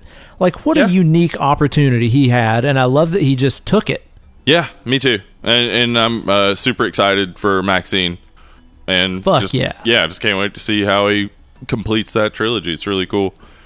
It's kind of crazy too when you look at this list and you're like, okay, between Nope and Barbarian, we're talking about guys that were formerly in sketch comedy directing two of the best horror movies that we've seen in Right. the past like decade. Yeah, yeah, absolutely cool. That yeah, I mean, but that's we talked about that uh, at some point. I remember talking about how uh, comedy and horror both uh, elicit similar things. Like you're you're talking about trying to make someone react. Either Involuntary by reaction, yeah. involuntarily laughing or involuntarily being afraid, like that. Those two things go hand in hand, and really, like you you could look at a scare very much as as like setup punchline um and and yeah i i think people you know people who work in comedy who who have a love for horror probably should you know get more opportunities after we've seen this. Of course, that means that people who are bad at comedy will make bad horror movies, but there are some good comedians out there who love love horror and could probably bring something very interesting to it. I don't know how many, I mean cuz when you talk about Jordan Peele like it's I mean Whitest Kids You Know it was funny in the 2000s or whatever. I don't know how well it holds up, but you can still watch any Key and Peele episode and be like, "This is fucking genius." Like this is so Yes. goddamn like genius. Uh, so it, it's less of a surprise that Jordan Peele is is able to do it. But yeah, I think I think integrating people with comic because like you know we've always a lot of the movies that we like the most have humor to them, even though they're not like a horror comedy. They'll have humorous moments or moments that really like, I guess, kind of set you like all get you off balance because Yeah, you're feeling totally. like it's a it. little bit light, and then it's not light. Like Yeah, it, it can sucker punch you after you let your guard down. yeah. I I mean, in the movie we're talking about today, we'll we'll get into how it uses humor and, and how that like adjusts the the entire feel of the film. But I think there are some other movies I'd definitely like to just mention, uh, and none of the big ones. Like you know, obviously there were there were a lot of big franchises expanded on, like Scream and Texas Chainsaw Massacre and Hellraiser and and whatnot. But there were a lot of like independent or small films that I saw that I think are definitely worth mentioning. One of them I've I talked about not long ago was Hatching, which I think Oh, is Kate watched that and loved it. She said it was it's great. bonkers. it is. It's insane, and the effects are so fucking cool, and like the creature design and stuff. Just definitely check out Hatching. Um, also, you won't be alone, which is a I, I talked about it. it it's it's like a kind of like The Witch, uh, but slower. Um, Okay. but but I don't know. It, like definitely worth watching. It's got Noomi Rapace in it. Ooh, yeah, she's great. Yeah, uh, it, it's subtitled just like Hatching. So, you know, if if you're not a subtitle person, I'm sorry, but it's great. Uh, also, another "You Are Not My Mother," which is an Irish film, and I don't want to like spoil anything for it, but it, it definitely went into some like interesting folklore and stuff that that I was very very into. Mm, okay. And then uh, I think a lot of people have probably seen this Deadstream, which is a horror comedy POV type of thing. It's I, I very much enjoyed it. Thought it was really funny, and that the horror was really really good in it. I remember you talking about uh, we're all going to the World's Fair being Uh, pretty yeah, we are. Yeah, we're all going to the World's Fair. is is well worth a watch. Like very simple film. I think only two characters, and man, it uh, it gets real dark. And and the I've ending heard. is kind of like like at first I wasn't sure how to feel about, it, but then when I thought about it, I was like, ooh, that's that's interesting. So definitely check that one out. All right, man. And uh, Werewolf by Night, the Disney thing, was really good too. That was Oh, yeah. really fun. Yeah, if that's you like the- classic horror shit, you got to watch that. Yeah, yeah, the big, the big. Uh, I mean, you know, MCU, MCU and Marvel don't need a uh, any extra boost, but if if you're into the MCU and you haven't seen Werewolf by Night yet, fucking watch it. It's really good. Do you have like an overall favorite movie, period, horror or otherwise? Oh, of the oh God, I don't even know what else came out. All I, I had to look up what horror movies came out this year for this. Uh, what It's else came out this year? I can't. I can't imagine. Uh, Glass Onion, I'll say. Glass Onion was really good. Okay, all right. I, my number one, like for sure, and I saw it pretty early in the year whenever it came out, and I just knew I was like, I'm not gonna see a better movie than this this year. You know, Okay. like every now and then you, you have that feeling. Uh, that's how I felt whenever I watched Everything Everywhere All at Once. That I movie still have a, not watched that fucking God movie. I need damn, to. dude. Yeah. It is a fucking treasure. Like, watch it as soon as you fucking can. Okay. Good God, man. Like, Yeah. I, I swear, like, I don't know the last time I saw something just so unabashedly inventive and creative and fun and heartfelt. And Yeah. it, it it's everything, dude. Like, that movie goes in so many directions and does it all so fucking well. From like family relationship drama to ridiculous kung fu fighting scenes and shit. I don't think there is a better movie out that came out this year. I really don't think so. I, I mean, uh, that that just reminded me that RRR came out this year. Oh, and I remember saying how crazy that, that. was. Yeah. Yeah, um, definitely worthwhile. I mean, it's like three hours long, uh, but fucking, I just like it, it's so because it's crazy. It's got some real over the top stuff, but it, it like it has the dance numbers and like songs and stuff, and it has like this just like really like solid male friendship angle at the center of it that is just really like I don't know. I, I think it was really nice, and and people were very into it when it hit Netflix. But like, I I hadn't thought about it until just now. Like that that film. I don't know if it's the best film I saw in 2022 because again I can't remember everything that came out, but it, it was one of the more enjoyable movies I've seen in a long time. Word, man. What lands on your shit list for horror this Mm-hmm. Oh, year? Like, what, God. what are the Wow. worst things you saw? I got two that come to mind. For You me. do okay. I mean, um, I boy, I didn't like Smile. That's for sure. I remember Um, you saying how bad that was. Yeah, I didn't see that yeah, one. did not like Smile at all. Um, well, I say at all. There were there were moments of it that I thought were cool, but I it just ugh could not get into it. Um, they them is terrible. I hated It's it. terrible. Yeah, Dude, and it's a cool idea for a movie. Like, it, it, It is. a nice it's a very idea. cool idea.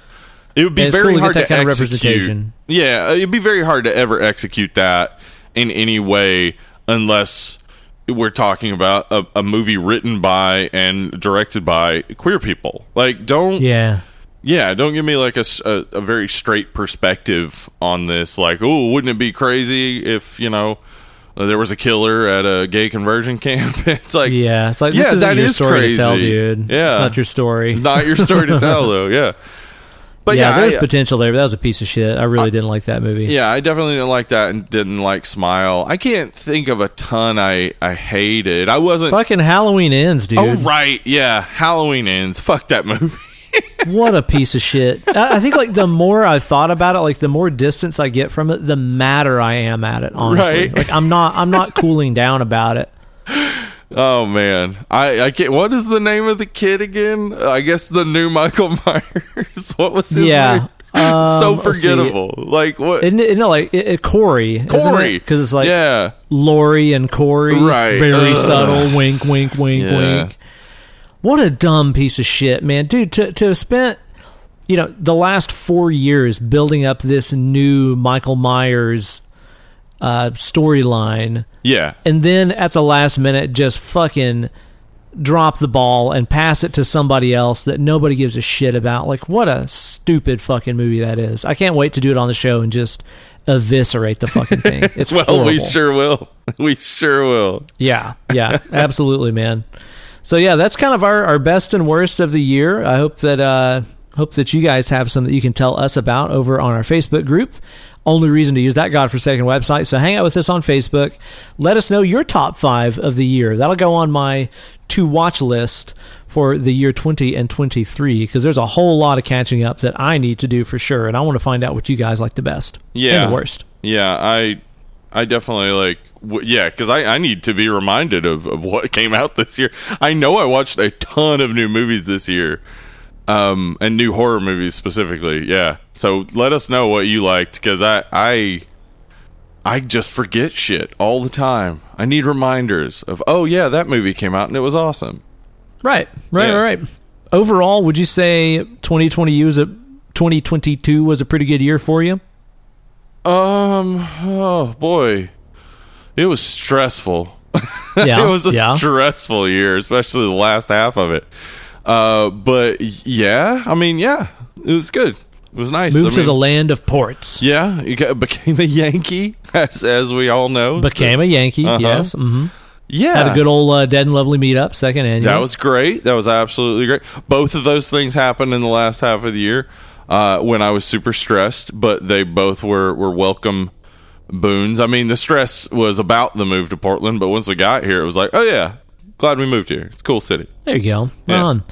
Yeah, 2022 was good for me. Um, Yeah, you know, again, learn learning how to say no, something I'm still making uh, progress with and need to get better at. Just learning how to, like, I- I'll say, like the, the the kind of realization I've had recently that I'm just trying to learn to understand and to execute and practice and make part of my life is understanding that I only have so much energy, Yeah. and you know, even if I look at the the clock and I say, oh, that thing that somebody wants me to do, that'll only take two or three hours to do. Right. Okay, yeah, I'll do it. But the thing that I'm not taking into account that I think I have been blowing for years now is understanding that yes, you will do the thing and the thing will only take 2 or 3 hours, but then there's a recovery period. Yeah. There is a recovery period. There, There Like, this is something that my even my, my buddy Mark Lettieri, who's a fabulous guitar player, uh, a conversation he and I had late one night a month or two ago has really helped me understand that. Where, you know, I, I was talking about just something I was doing. It's probably just you know teaching a bunch or whatever. And I'm like, yeah, I do the teaching thing, and it only takes a few hours or whatever. And he's like, yeah, but you probably don't want to like fucking sit down and write music after that, do you? And I was like, no. And he's like, yeah, you need to recover because that takes energy. Uh-huh. And I think that learning learning the flow of how I need time to recover energy.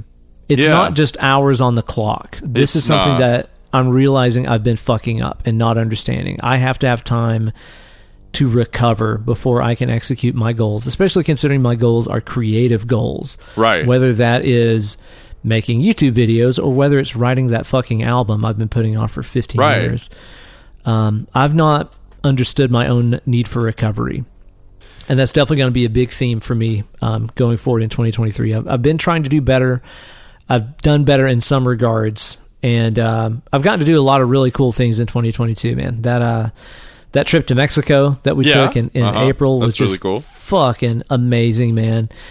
And um, yeah, that was that was really really fabulous. Lost Zora this year, which is terrible, but we got Darla, Yeah. which is fantastic Adorable. hmm that little ding dong. Gotten to play a lot of really cool shows. Gotten to do some amazing work out at, at Sweetwater Yeah. with those fine folks out there. It's been it's been a whole lot of year. Like I think if I looked back and I tallied up everything that went on in this year, I'd be like, how the fuck did that fit in twelve months? I, I, yeah, I think uh, really what you're like butting up against is just the American propagandized work ethic, where like people are really taught like no, like forty hours a week is minimum. That's like the mm-hmm. minimum you work, and it's like if you're working forty hours a week, that is exhausting. You need time to actually recover from that. That's so much fucking work to have to Right. do. Recovery is key. It is. Yeah. And it's tough, man, because, you know, in that particular narrative that you're talking about, this is usually someone working 40 hours for somebody else. Right. And I guess it's like case, in it- yeah. it's it's me and it's like i guess you can say in a sense i am working for the folks at google that run youtube uh, but they're not forcing me to clock in at all i make my No. own hours on that um, and as far as anything creative goes yeah i'm just entirely my own boss i'm doing this to amuse myself writing music and stuff um, it, it's tough when you love the work like Yeah. honestly it is it, it is so hard to clock out when you love what you do It is, and it's it's hard to disconnect like real, like regular, everyday, real world stuff from the thing that you do for work because you love Yeah. it. But Yeah. then you're not recovering at all because your brain is just being constantly set to this task all Right. the time, and and not getting to just do what it normally would have done if we were all in nature, and that is just like sit and stare. That's Yeah. really what humans would be doing if we didn't have TVs. People are like, oh, a caveman wouldn't have TVs, so he'd be working all the time. No, caveman would just be staring at the fire. Just be staring Yeah, at it. looking looking at uh, fucking images and flickering shapes in it and shit. Yep. Yeah, That's it. And being like, oh, that kind of looked like a person or whatever. Yep, that's it. so, hopefully throughout 2023, I can learn how to better understand my own need for for time and recovery and and schedule. Um, I hope that that's something I can improve on. yeah. I will uh, definitely be trying my best because I know it'll make me easier to be around for everybody around me if I take into account the fact that like, oh, guess what? After you do a lot of work, you need to chill for a second. Yeah. Uh, I'd be a better person if I understood that. Yeah, everybody out there, take take this great advice that Ben is giving because I I hope I can, I tend to, you know, um, forget to do that myself and forget to not be on. You know, like to just shut down for a little bit to just let let the vein, the brain just kind of veg and just relax from all the work you've been putting it through. Right, right, Yeah. right. Anyway, so Well, we'll see what we can do for 2023, man. Right. Let's talk about today's movie. Let's get into some Wolf of Snow Hollow, which came out in 2020, and I watched this for the first time all of last night. But you had seen Oh, this yeah. a time or two before, right? I had seen it before, and um, I I think it is a movie that requires two viewings. The first It helps. time I watched through, I was I was like, I don't think this guy is charming, and like I'm not really like getting like he's he's funny, but he's funny because he's a ball of stress and he's he's uncharming in a lot of ways. Um, but then watching it through again, it's like, oh right, this is a a movie about cops, and cops are bastards and oftentimes incompetent. And But you know, that's kind of us showing our, our age in a lot of ways too, because a lot of the movies and TV shows that we were fed when we were kids in the 80s was like cops, the good guys that are smart and know what's going on. Yeah, yeah, go, yeah. Well, especially in like children's programming, yeah, they give you the idea that you can go to the cops when everything's going bad. Yeah, yeah, Right. So it's like, I think in this, my 80s brain goes into this thinking like, I'm supposed to like the cops, the good guys. right. Um, yeah, I think maybe some of that was there for me. Is just like I'm assuming a movie written with cops at the center of it is about how the cops are either going to do well in investigating this uh, and just reach a bunch of like you know impediments, and that's what's slowing them down, or uh, they're you know going to be completely corrupt and not care or whatever. But instead, this is a movie about uh, cops who are, aren't good at being cops. They live in a mountain town where they never have to do any sort of investigating. I mean, they're basically just patrol officers, and they're not detectives or anything. Um, and this and is suddenly something. mangled corpses start showing up. Yeah, yeah, yeah. And this is something well outside of their their area of expertise, which is, I guess, writing tickets.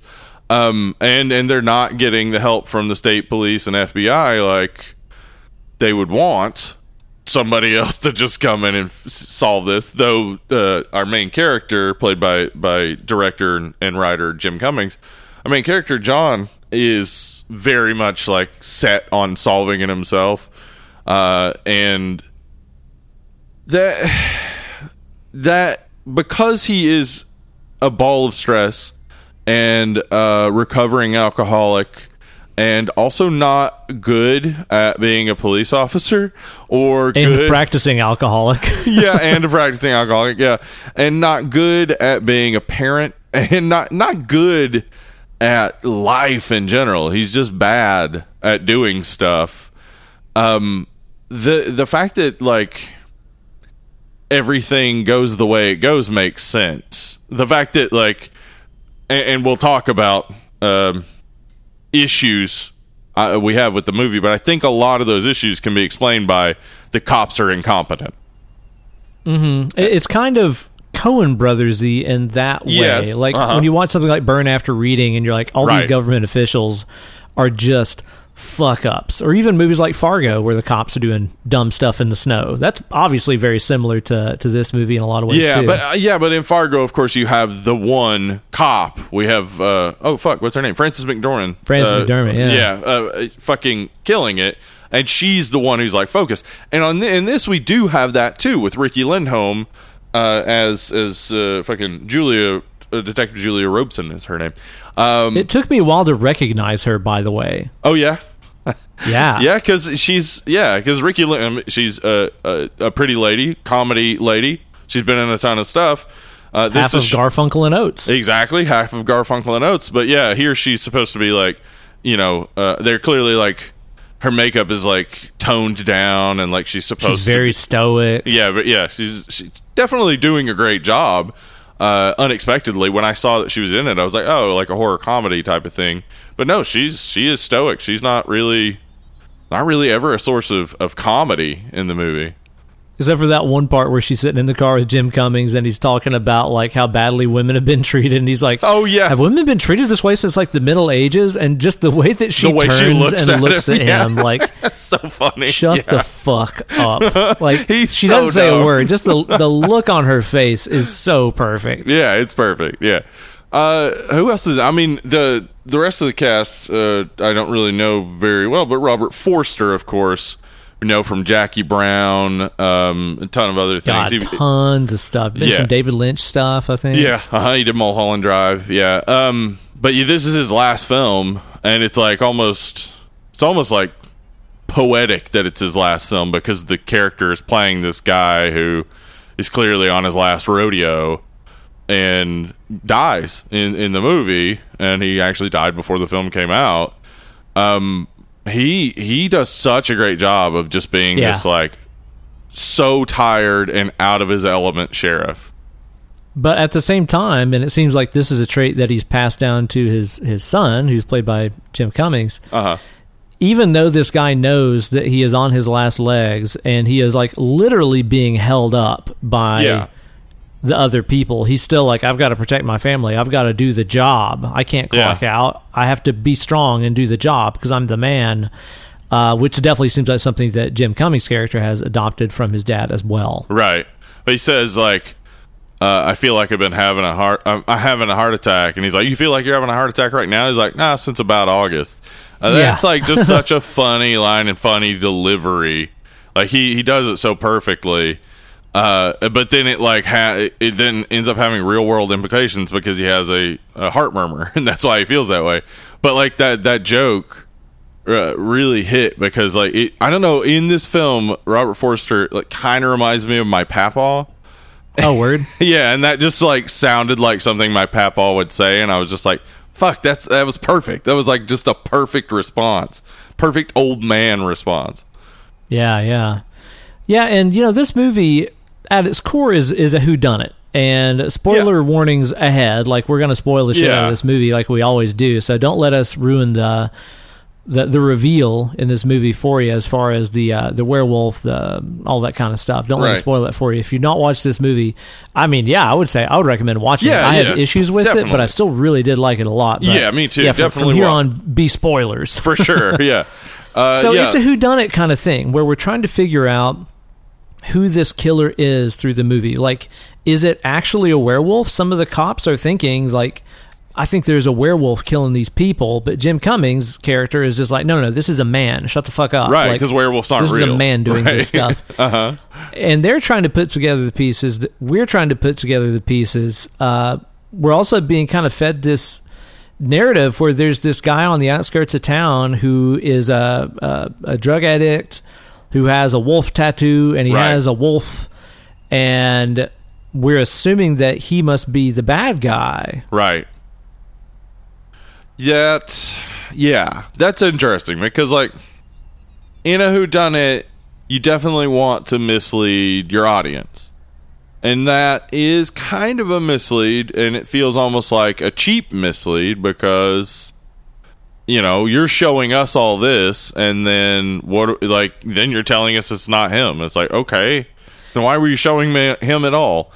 Uh, it, it's kind of hard with that guy, yeah, because I feel like too, a lot of the stuff that is making us suspect him is the way the movie is made. Because when it shows us this guy, it gives us these long, slow zooms and ominous soundtrack, and it yeah the camera is always positioned in a way to where you can't really get a clear view of his face Right. and it's like is the guy being suspect the whole time or is it just the way that this is filmed because i think if you put that twin peaks ass soundtrack on any of these characters just doing the dishes i would be like oh that that lady's definitely the werewolf for yeah, sure. right. Well, I You think, know? okay, but here's the thing. I think oh and it also plays into sorry the traditional narrative of this guy's doing drugs suspect him of being a bad guy right, right. sorry But no, but like I think what it would normally maybe piss me off and if played out any differently than it's played out here. But here, what it's doing is showing us this bad guy who they then later assume was the killer. And but from what we've seen of him, it's like, well, I can see why they'd assume that. Like Yeah. everything he he did kill a person. We saw him burn her body. Like we we know he's a bad guy. So when they think he's the killer, it's kind of like okay, but I know the movie has some more time, so wait, that guy wasn't the guy. Uh, Right. And I think that's fair because you've shown you've you've led the audience to the conclusion the police are going to make but then you're going to slowly then reveal actually it's this other person and they do a good job of of getting to that so i i wasn't thrown off by it too much but yeah i would agree with you in, in a lot of if they had done it just slightly different, it could have been terrible. It could have pissed me off so much that it's like, well, why did you even show me that guy then? Like, if Right. there was no resolution with it, and if it didn't like play into the whole conceit of the film, is that these cops don't really know what they're doing and they just want it to go away. Well, that's kind of what I get out of it too, is because it does turn out that this druggy wolf guy has killed somebody, Right. Which is like okay, so there are two active killers in this sleepy little nothing town, active at the same time. Like for one, Yeah. um, that's pretty fucking wild. That is that is wild. Yeah, it is a little unlikely. It seems that that would be the case. But then it's also showing us too that not only did the cops misdiagnose who was killing these people because it wasn't a werewolf after all, Right. They were also missing out on another dude that was just free and loose and got away with this murder. They said like half a mile away from the crime scene anyway. So it's kind of showing their incompetence on all fronts. I Not guess. only half a mile away from the crime scene, but the owner of the Airbnb where the first person was killed. yeah. Yeah, that pi- does piss me off. That is incompetence to not suspect the Airbnb owner who lives a half a mile away and not question him at all because they it shows them in, interrogating him kinda, but they don't follow up. They like he says he has a wife. So why wouldn't they just be like, okay, well, let's talk to his wife, see if she knows where he was, like check out his whereabouts at the very least during that Yeah. time, and then discover he doesn't fucking have a wife. Then it'd be like, well, this guy's lying to us. Like it's so incompetent to not follow up on the one person you could suspect other than the boyfriend. I know. Well, and there's also other things too where okay, we have this eyewitness report from that lady who saw him in this Yeah. tiny little town where she's like, "Oh yeah, he was like a really tall guy." Uh-huh. And we know for a fact that whoever's been killing these people, you know, they said has like the stature of a fucking Kodiak bear. Like he's really Right. tall. Mm-hmm. So you would think there's this is modern times. Surely there's a database somewhere of that town of like everybody who lives there, their height and weight. You Uh, think they yeah, would the start off by just looking at like yeah, the fucking but- DMV would have that, and they'd be like, well, okay, who in this town that is tiny, as they've told us several times in the movie, who in the town's over six feet tall? Let's start there. Right. Yeah, they could definitely search DMV records for who's over six feet tall, and it's not a Yeah. big town. Uh, it'd be real easy to narrow down to the guy who lives a half mile away, owns the Airbnb, and is over six feet tall, and lied to us about his wife. Maybe worth investigating. Oh, he's a taxidermist, you say? How interesting. Yeah. Yeah, Like, also has come on. specialized equipment and knowledge of anatomy. Right. Yeah. So, uh, yeah, that does irritate me. That because like. I actually like I- another part of this that irritates me is that the guy that ends up being the werewolf is shown twice before. He's shown uh, like outside of the the cabin because it's his property and he's complaining about blah blah blah or whatever. See, I missed that that was him entirely. Right. Okay. Well, that yeah, that's him, and then they interrogate him later. But the thing is, he has a beard in both of those scenes, and then later when he gets confronted by uh, by uh, John Marshall, he doesn't have a beard. So I was like, who is this guy now? Like, I thought that was the first time I saw that guy. That Right. that's something that I was watching it last night, and you know it had been a pretty long day and everything. I was kind of tired when I was watching it. It got to Uh-huh. this reveal at the end of the movie where it's like, oh, this Paul guy, the taxidermist, he's the one that's been putting on this wolf suit and killing these people. Uh, he answers the door, and I'm like, "Who the fuck is this now?" This is like a real like uh, Mrs. Voorhees reveal, where it's like, "There's no way you could have known this character was responsible for these murders because you haven't seen this fucking character yet." Yeah. Um, But but then I have. rewatched it today, Yeah. and yeah, but it, it's in such minor capacities where Yeah. again i totally missed that that was him at the airbnb Mm-hmm. i caught earlier today that that was him being interrogated but it was him being interrogated among like five other people Right. so he just kind of blends in as a non-person it also never says his name or what he does or anything Yeah. um, I guess later on in the movie, whenever John is doing all the research at the library, he finds that taxidermy book that Paul has written.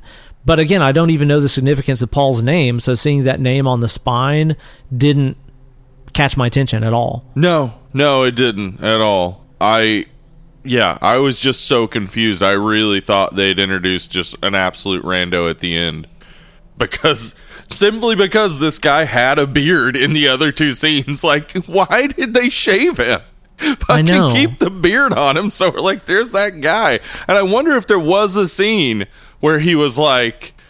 I need to shave my beard for a particular reason. Like I don't know, maybe he had because he, you know, he's made this werewolf suit. Maybe he had created a new way to make the jaw work or something, and but he had to shave I his bet he, beard. you know what? I bet he was tired of getting his beard caught in that damn zipper. That'd be real annoying. I bet it That'd would be a problem.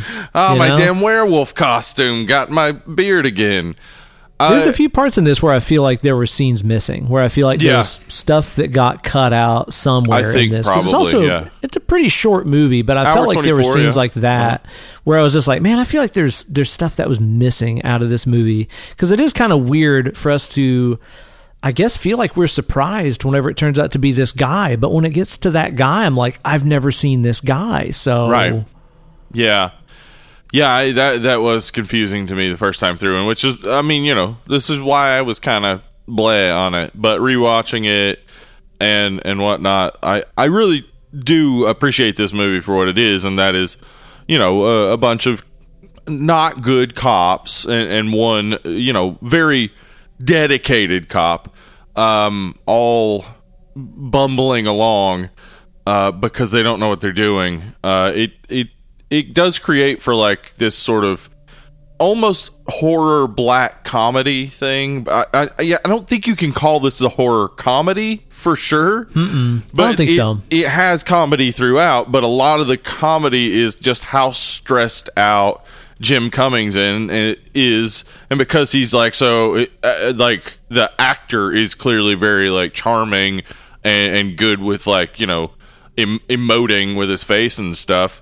Oh yeah. You're you're definitely gonna get laughs more than you think from this this horror film, but it's also like it also feels like um like Zodiac, like you're watching this like really intense thriller, uh, where you know there are some suspects, and one of the suspects I thought the first time watching the film was Jim Cummings, John Marshall himself, like. Same. Yes, me too, man. Especially like that first opening monologue he has while he's at AA. Like Uh huh. he he says "woof" like in reaction to something. He says "woof," Yeah. my ex-wife, "woof," Yeah. and then he talks about yeah, like the beast within, the and monster like how, inside or something. Yeah. Uh-huh. Yeah, like how the first time that he drank, he was like, "This is what it feels like to be normal." I was right. like, "Okay, yeah. so." so many And, and I'm thinking, like, due to his his stress and alcoholism, like maybe he's blacking out and doing this stuff. right, exactly. That's that was exactly my thought. You don't. Uh, you don't get confirmation that that is not the case until about an hour in, when like he comes along when his daughter is uh, about to get killed by this werewolf man and saves her and yes he we see they're two separate individuals and it's like okay so it's not him like my first time watching through i was like it is him and then that scene i was like all right it's not him who the fuck is it Yeah, uh, right. so- which, was a good little turn for me. I was like, "Oh, that threw me off." off yeah because i had Okay. no other suspects at all like nobody else was i thinking oh they did it and and i really did think you know the the guy they kept showing was like oh this is the guy they're just kind of giving us a backstory or showing us like you know who he is as a person um but then you know that guy isn't it and yeah, I, I had zero suspects. So like watching through a second time, I was like really trying to see like you know if anybody else had been hinted at and I had been mention- uh, missing it, but they aren't. Like it really does just like the movie only gives you two options really, and then it turns out to be a third option you couldn't have possibly really guessed. I mean, I guess you could if you're paying enough attention. You could be like, okay, that's the Airbnb guy. Okay, he said he had a wife. All right, I guess he shaved his beard and now he says he doesn't have a wife. That's the guy. Like, maybe you could have come to that, but I don't know. I, I think a whodunit needs to be to be good. A whodunit needs to either like make it very possible for the viewer to comprehend it or, or guess at it, but also make it so that you do have to be smart to get there. Like it can never, it shouldn't Yeah. outrun you. The the the whodunit should never outrun you if you're paying attention. You should be able to maybe guess. Uh, a, a twist, a surprise, a little detail you didn't notice before is is fine and perfect and wonderful, and that's how you make it interesting, of course. But straightforward who done it you need your audience to be with you you don't want it to be a shock like i could have never guessed ending uh, though it doesn't ruin the film i mean obviously friday the 13th is great but this this definitely the shock and me not connecting that he was the guy earlier and just thinking it was a random person that definitely didn't work for me. So I, Yeah. I, I am glad to know like after having to put like a bunch of I, I really had to go back and look and make sure it was the same guy. I, like on on Amazon the X-ray feature I had to make sure it was the same actor in those scenes because I still couldn't tell Yeah, and, and you know, I, I'm at odds with myself about this. I'm at odds with myself with a lot of aspects of this movie, honestly. Yeah. Where, you know, I'm not some kind of mystery aficionado. Like I've never Mm-hmm. fucking cracked open a damn Agatha Christie book or anything. Like I'm no, you know, Sherlock Holmes or nothing like that when it comes to being a fan of mystery stuff. Right. I like.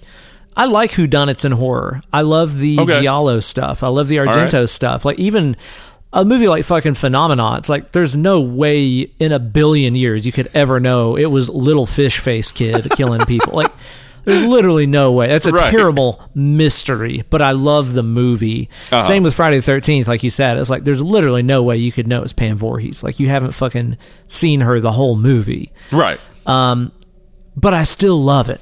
Like I, I'm at odds with that. Like I can sit here and be like, yeah, I realize that's not a well put together mystery, but I still enjoyed it. Like I feel like the uh, the, the film critique pro podcaster that I am, I should be like Right. points deducted for that. But I'm like, I don't know. Nah. Yeah, it's Yeah. not good, but I still like it. You Uh, yeah, I still like it. Uh, well, I mean, like uh, with with Glass Onion, a, a film I very much enjoyed.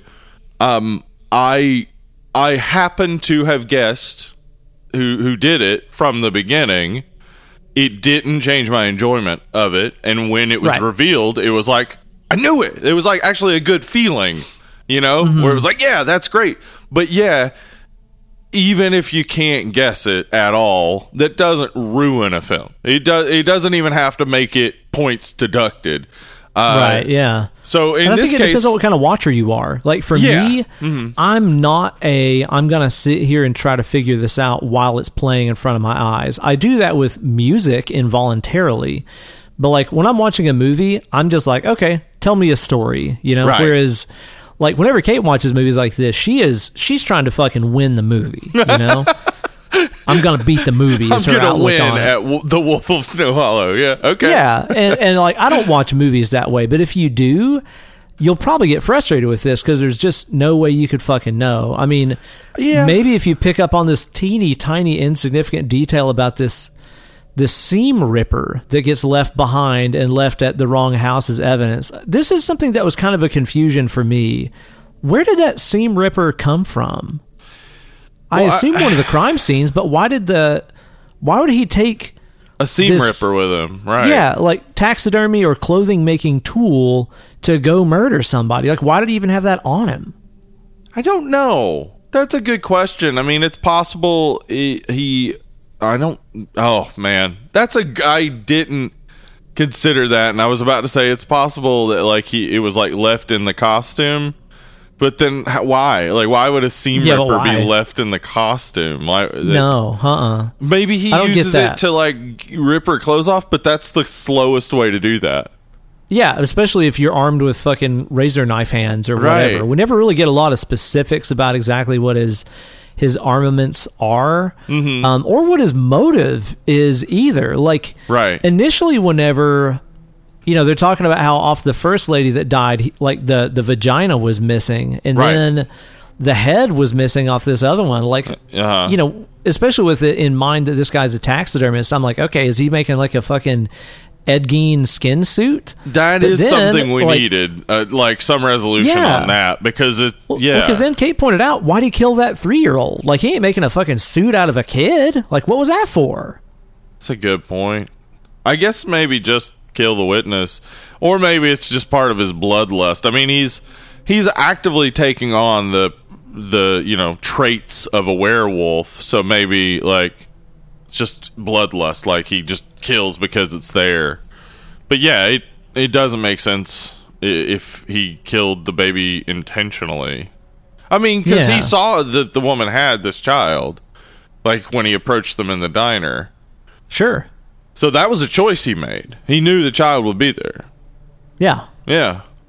Yeah.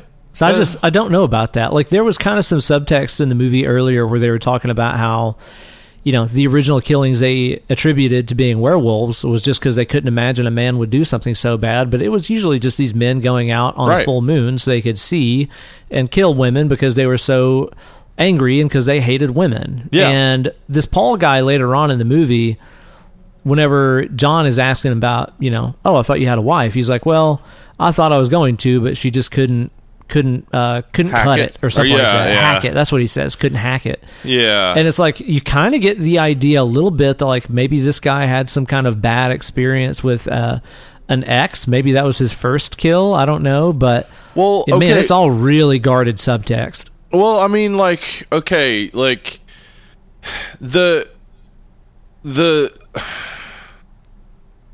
considering that the first killing happens at his property and the third killing happens after he approaches this woman at a diner, clearly trying to pick her up. Is the second killing the ski instructor? Is the man she's going to see who treats her bad? Is it him? Like, oh. is that it was that like they had a relationship and he thought, you know, he was going to be happy with her, but he wasn't, so he killed her. And he means There, you know, there is that one really weird shot where she. I think we're seeing it from his POV, and she Uh-huh. like looks into the camera, meaning looks into his eyes, and Yeah. looks kind of disturbed and scared, like, "Oh, it's you." Yeah, uh huh. Yes, kind of an "Oh, it's you" scene, like from uh, Sleepaway Camp. Yeah, Oh, exactly. you. There is a Yeah. little bit of that, Yeah, but, yeah, but again, like entirely unspoken in the movie. Right. Which is, you know, um, I like a movie that trusts the audience to pick up on small details. Um, so I, I don't I don't fault it for that, and the fact that we are having to put together the mystery that the cops didn't fully is is oftentimes true as well. That the cops don't get all the details. Yeah, I mean, they rarely solve crimes anyway, but if they do solve a murder, they, they oftentimes it's not because they got all the details right. They just got a person who confessed to it. Like, so the fact that we don't get all the details kind of makes sense since this is from the perspective of these cops. Like they're they don't care as long as the crime is solved. They don't care about all the details of it. Mm-hmm. Yeah, it seems that way. But Yeah. you know, also too, it's not like it's not like Paul is the only uh, aggro dude in this town. Because like seriously, the population of this town, I feel like it's the entire cast of Sleepaway Camp, and they just moved to Utah or something. Oh, really? Everybody, dude, especially every male in this town is aggro as fuck. I mean, we've both lived in a small town. It's pretty true. It's true, and I've been Yeah. to Utah, and their beers are not strong there. And yeah, that so that would irritate you. You'd be mad as hell all the time, right? I would be. I would be like, I need a goddamn stronger beer so I can be happy again. yeah. I mean, yeah, you got the guys in the bar at the beginning that uh, dropped that that f bomb, which uh, pisses off our, our nice um, uh, boyfriend here, who uh, we you know find PJ, out has his name is. yeah, PJ. Yeah, we find out he has a gay brother, and like he's just he's just a good guy. Like there's really no. The movie doesn't ever cast suspicion on him. He's just this good guy.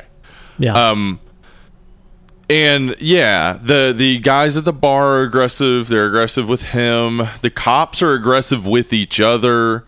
The cops are aggressive, uh, like to the the news people. fucking yeah, you're right. Everybody's real aggressive in this fucking town. yeah. Everybody's hyped up. I didn't catch it, but yeah, you're right. I feel like that's also playing again. There's there's some kind of narrative about men and women dynamics here, where like they point out that like it's always men, and they're always attacking women. Yeah. like with these werewolf scenarios. So it seems like they're they are trying to make some kind of statement about how aggressive And toxic males man- are and how yeah, they absolutely, yeah, and how they Mhm. direct it towards women. Like Yeah. there, there's some kind of statement about that. I just don't know what it is really. Yeah, I think yeah, absolutely. I mean, the fact that that there are two killers in in this town and they both kill women is I mean, yeah, it's it's a not only an aggressive town, it's a town with two killers and ev- all of these men seem to be aggressive toward they seem to hate women when they're talking about marriage like they're they're not Oh, yeah. positive about it like yeah, there's there's a lot of misogyny and, and, and hatred toward women going on. Uh, but then yeah, the the characters like you have uh, yeah Riki Lindhome's character. You got uh, I think her name's Carol who works at the desk at the the police office. Yeah, They're sweet, like they're super sweet and like n- not that way. Same with the the you know we don't get much of you know um, the victims. You see the girlfriend's fine, like she's just they're having a great time. It's just two uh, a nice, lovely couple having a good time. Ski instructor, she's just a ski instructor. I mean, she's a little aggressive, I'd say, because she does like she does go hard at that like twelve year old or whatever learning to snowboard. yeah. Um, he used to suck more than you, and that's saying something. Or whatever Exactly, she says. right. But Damn, the- man, this town brings the heat on each other. Right, but then like the third lady, she's just like super sweet. She's clearly catching that he's a creep. Like that's why she drops that thing about her husband. Like she's trying to indicate to him, "Leave me the fuck alone," but she's too sweet Yeah. to do it. Like, yeah, I think We yeah, see I a think- little bit of uh, John's ex-wife Brittany, and Oh, like yeah, I she think that sucks. we're She sucks. I'm trying to decide like, are we? We're trying to be on on his side about it, but then it's like also he's a terrible dad. Yeah, no, so they both maybe he suck. deserves all of it. no, no, no, no. Like she's terrible. They're both terrible, and they should never have been together. Like we could have easily done a preview palace on uh, best divorces because this was Yeah. a good one. they really needed that. They made the right choice. didn't Uh-huh. they? Yeah, yeah, the, though. Uh, yeah, and the daughter, you know, she's having to deal with a dad who I guess is trying to tiptoe the line of like, you know, he's like, you know, telling her to not dress uh, so provocatively and to carry her mace with her and stuff, and it's like, even if she changed those things, it wouldn't have changed the the fact that this guy in a werewolf costume would have attacked her. Like Oh, it turns out men is the problem. Men are the fucking problem, preparedness yeah. of women. Yeah. exactly, like the, the problem here is not anything she's doing; it's that this asshole is killing women. yeah, yeah. Parents teach your boys not to dress up in werewolf costumes and go Please. killing women. Teach them. please get that one out there, please. Just like, all right, when you grow up, do not create a werewolf costume, and if you do, just because maybe you're a furry and that's what you're into, don't then proceed to kill women in it. Yeah, don't be doing that. Yeah. Were you disappointed that it wasn't really a werewolf? That it was just a guy in a werewolf costume? Um, I don't. I wouldn't say I was disappointed. No, I. I like that it like kept us on edge about whether or not this is a world where werewolves exist. Like it, I mm-hmm. like that it and that it then subverted that, and it's like, no, no, this. In fact, this movie that you could call a horror movie has really been a thriller this whole time. Uh, yeah. well, it's had us doing the same thing that they were just talking about, where it's like in olden times they would believe it must be a werewolf because a Right. man couldn't do something so bad to a woman, and it's like Exactly, no, yeah. no, it's a man. They can, Yeah. they can do, they can They're do stuff that bad. yeah, they yeah. can be really bad. Yeah. Yeah, I think that's great. I think it's fine, and and I liked that reveal because it was like, wow, that costume looks great. It looks really does. good. He did a good but job. only, I did have some problems with it though, and I thought about it later on, where I'm like, okay, so this wasn't a werewolf all along. But he ripped that woman's fucking arm off. Yeah, I had to Ripped rewatch that because like it's it's clearly cut because it's clean and through the bone. But w- And there's a Like- sound effect of like a shing, like the Yeah. typical "this is a knife" sound effect that doesn't happen in real life, but we know that means a knife is there. but to be able to cut through bone like that, Uh, bone. like I realize this is a big dude. Uh, but man, that would have But to be a super sharp, big, heavy like- blade. Like Yeah, and he's just a big lanky guy. Like he's Yeah, not like he's not the fucking yeah. mountain from damn uh, Game of Thrones. Like he's Right. a big skinny guy, and Uh-huh. I, I would also think too. Same goes for the lady that got her fucking head cut off, or the woman that got her vagina cut out. Like you can see the difference between an animal attack and something that was cut with a blade. Yes. like that's that's not even like I would I would shovel that into the realm of like they're bad cops. They're not looking at the obvious signs, but it's like I'm not even a fucking forensic expert, and I think I could look at a wound and be like a knife did that versus an animal did that. I think anybody can tell the difference there, right? Yeah, well, we are talking about cops though, and their grasp on reality and what is, uh, you know, possible and whatnot. Yeah, that, I don't know. I don't. I. I think it is a little far fetched that cops would be like, "Yeah, it must be a fucking werewolf." I feel Yeah. like it is far fetched. Yeah, but Well, they even showed us like whenever far. he he's like cut the the handprint or whatever off of that deer, which is also just a weird a weird detail that it would be a perfect blood soaked handprint on the flank of this deer. Like Well, that's no, kind of like how the fuck did that get there anyway? It was just a square. It was a square cutout. Like that. That's yeah, yeah, yeah. But earlier it showed us the handprint on the deer.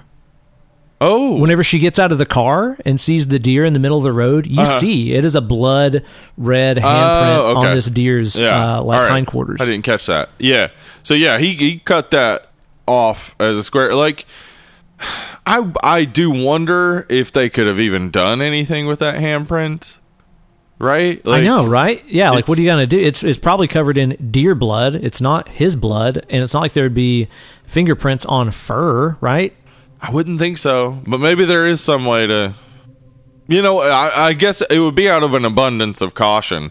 I'm assuming, you know, he the guy the guy seems like uh, a psychopath, in that like he he's very planned and prepared. Like these aren't like these killings aren't just uh, you know random. They aren't just randomly chosen victims at a like specific location where they happen to be able to get him. Like he's setting this stuff up and he's approaching this lady in the cafe like he is he's prepared.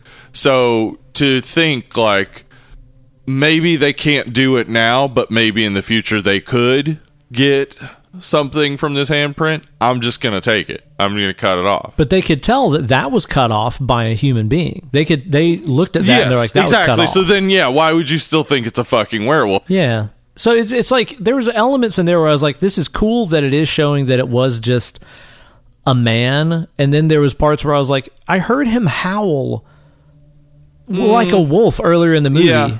Well, like I he mean- howled, It- he made a wolf sound, and it's like later in the movie, whenever he puts the wolf costume on and John sees him. He gives him like a really shitty human being, rawr, like growl. It's like, Uh-huh. no, that's what a human sounds like doing a wolf. Like, but he sounded like a fucking wolf earlier in the movie. Wait, let's try it.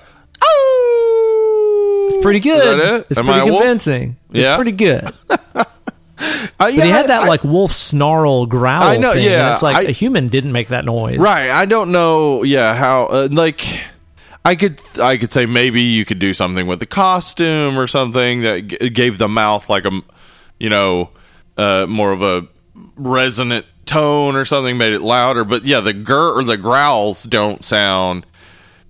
They don't sound very human. They do sound very wolf. And yeah, and they said there were huge bite marks on one of the bodies. So like, did, How- did yeah, he make a mask with working teeth? Where yeah, did that come do do from? that? I mean, you could. Yeah, I mean, you could presumably, but the bite pressure would be off. I feel like, like Well, it- and the thing is too is like you know if you're preserving any element of realism in this movie, which they are clearly trying to, right. like that would be being powered by like servos and shit that they use in like special effects makeup, and we would have heard like we would have heard the mechanical jaws going through these entire things. I, I that was mean, not the case. This is an unrelated tangent, but I do want a steampunk werewolf now.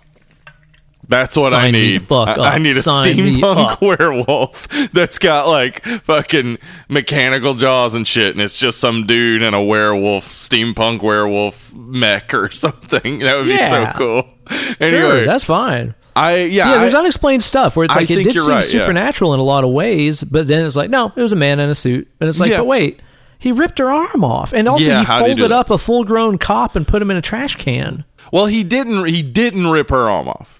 There's no way. Like No. th- there's no way he ripped her arm off. It's cut because it's not at the joint. You can't rip an arm i- in the middle of the femur or not femur, fucking uh, radius or something. Like Yeah. you, you can't. So No. it had to be cut.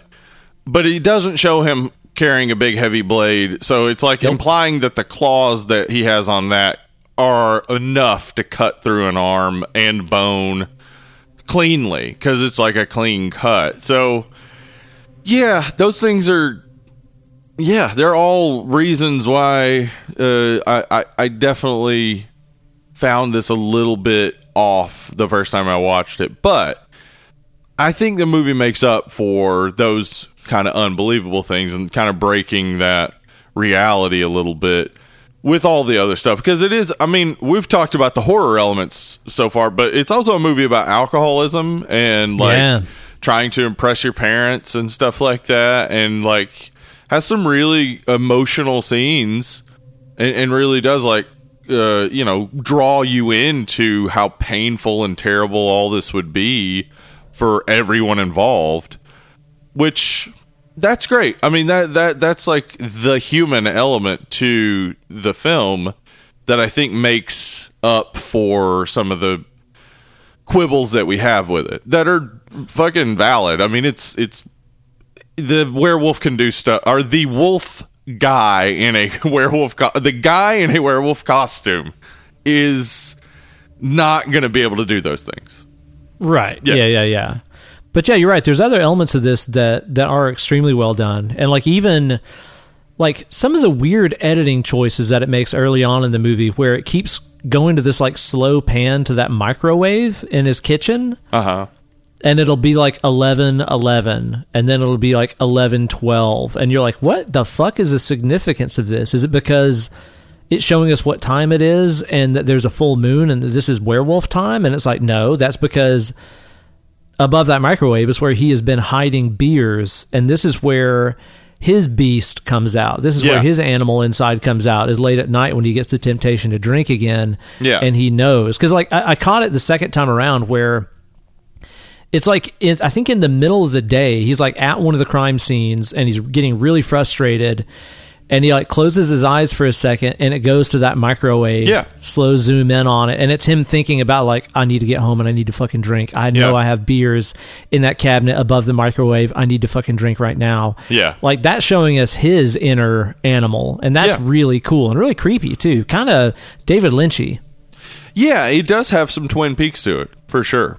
I think. Yeah, and, and you know the the alcoholism bits, like the the fact that it does those those edits that are jarring. Like it it's going from yeah, he's in a diner and they're you know having a frustrating talk about you know what's going on, and again it flashes to that that microwave and it just seems like such a jarring thing but it kind of mimics alcoholism where like it's on his mind constantly it's kind of like always there in the back of his head like fuck i, I want to drink i want to drink and he hasn't had a drink as as he says in the beginning in uh like three years so he's he's gone through this divorce, etc., and and he's he's still held off of this, but this case is breaking him and breaks him entirely. Like he ends up relapsing and and you know drinking,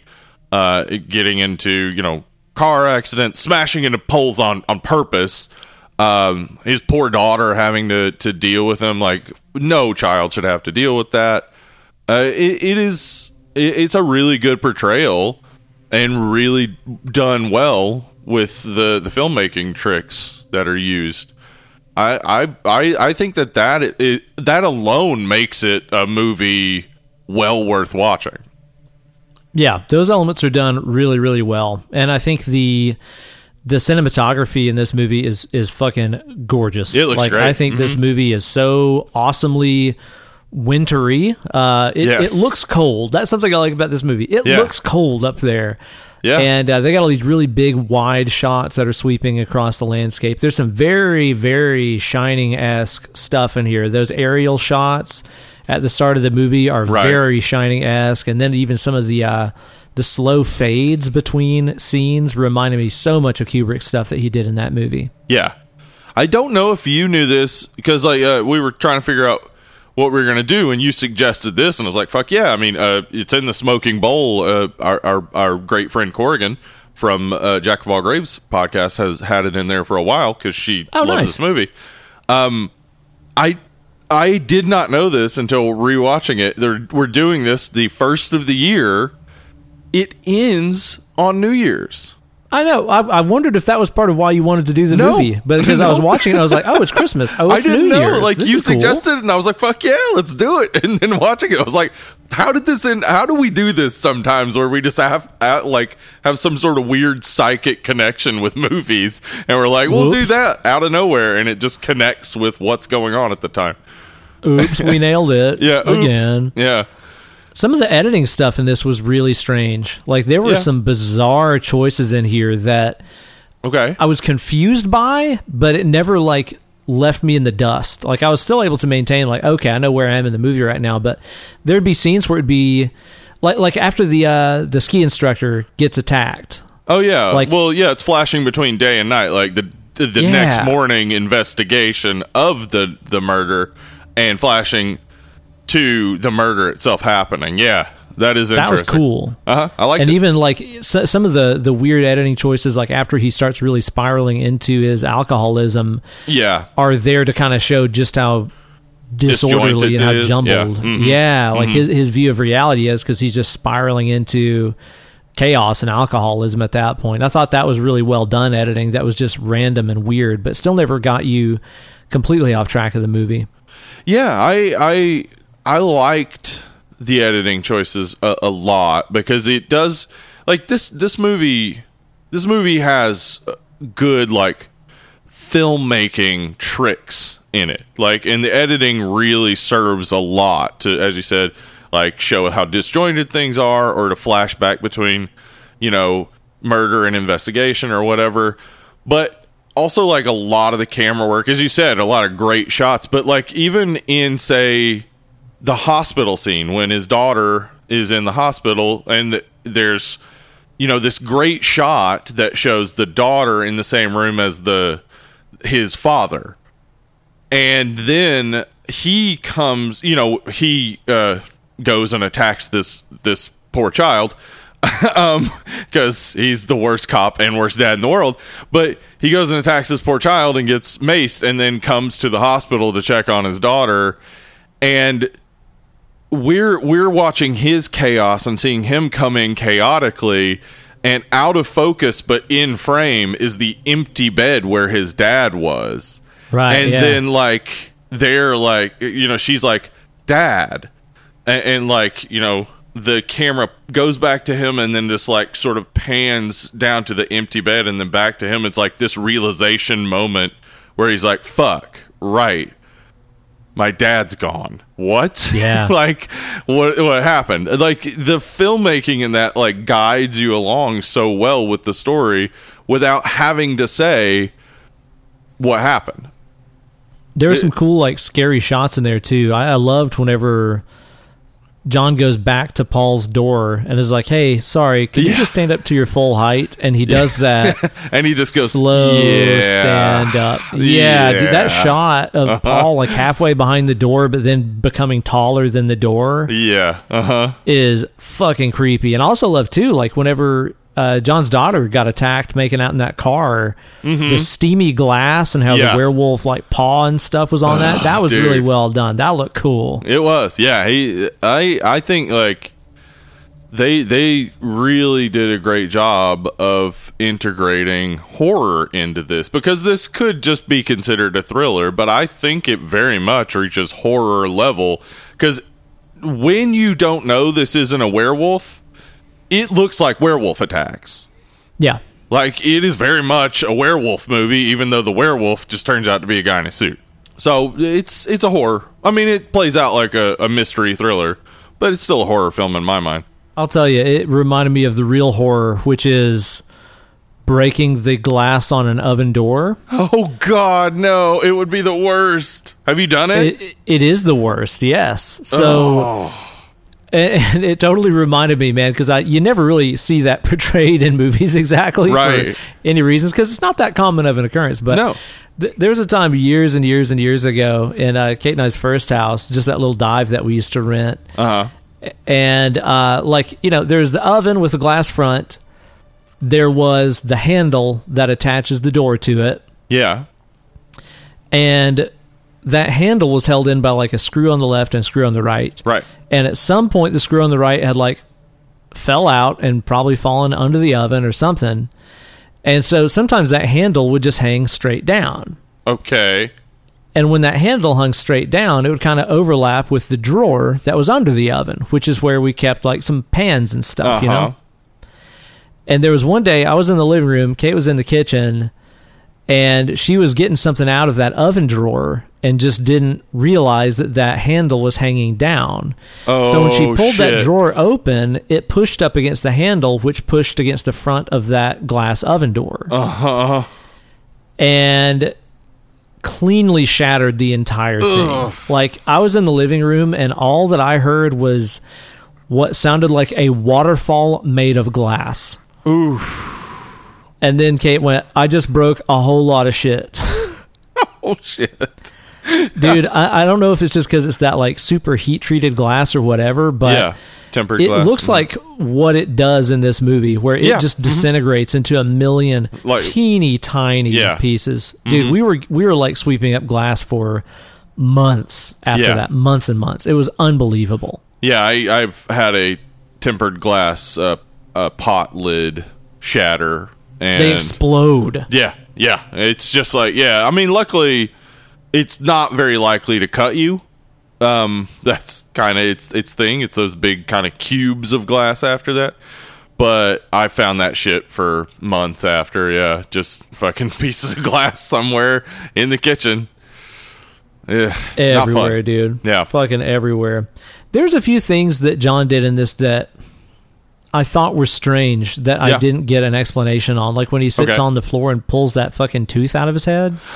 Yeah, I okay. So I I do think that that is kind of probably just the result of his, you know, because it shows him falling drunk a few times. Um, he also like intentionally wrecks his car. I I think that's just supposed to indicate how reckless he's being and whatnot. But the first time I watched it, when I suspected him, I was like, "Is this some sort of werewolf thing?"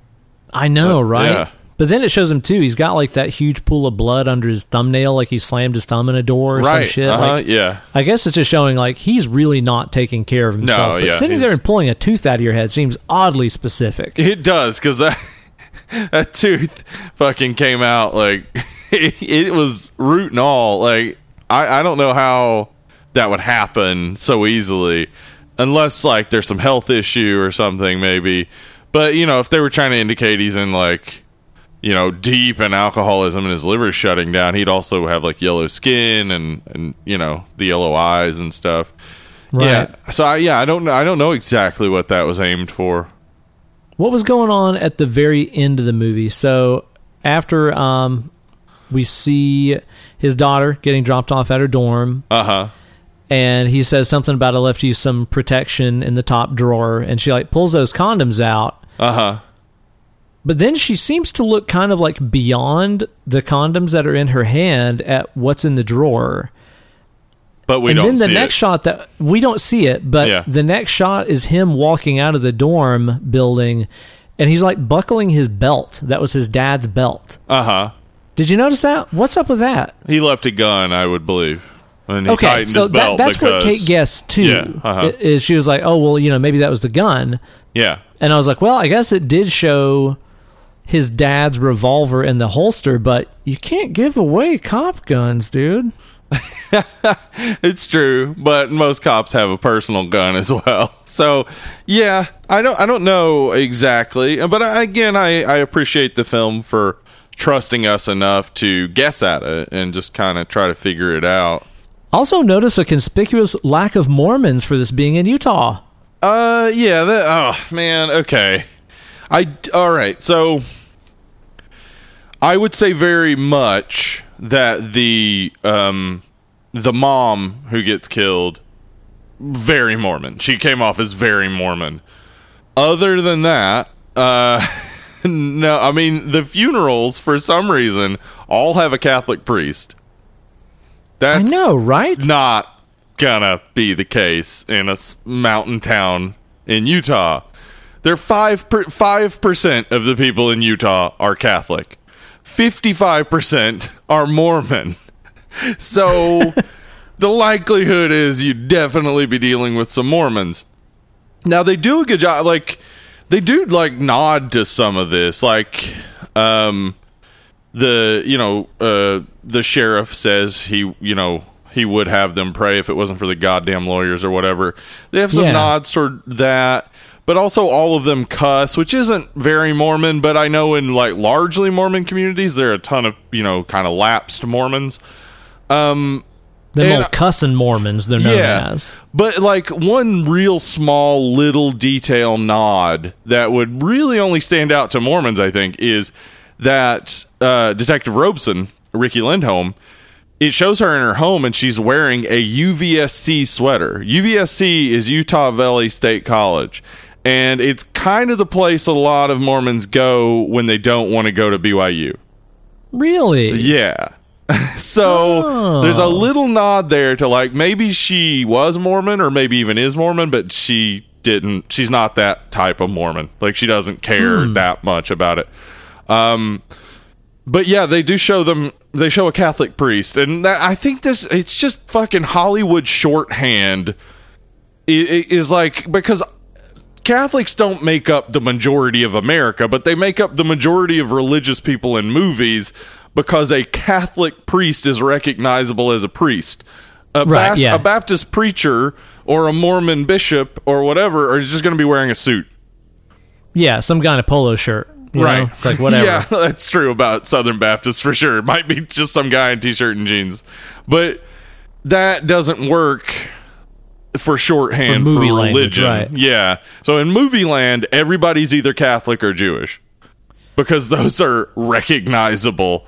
Like, oh, that guy's wearing a yarmulke, Jewish. Got it. Right. Yeah. Yeah, yeah. I thought the the tone and vibe of this movie were were really good and really consistent, except for I think it could have done without him having those like kind of ghost visions where he was kind of like seeing the the victims in the background of some of the scenes. Yeah.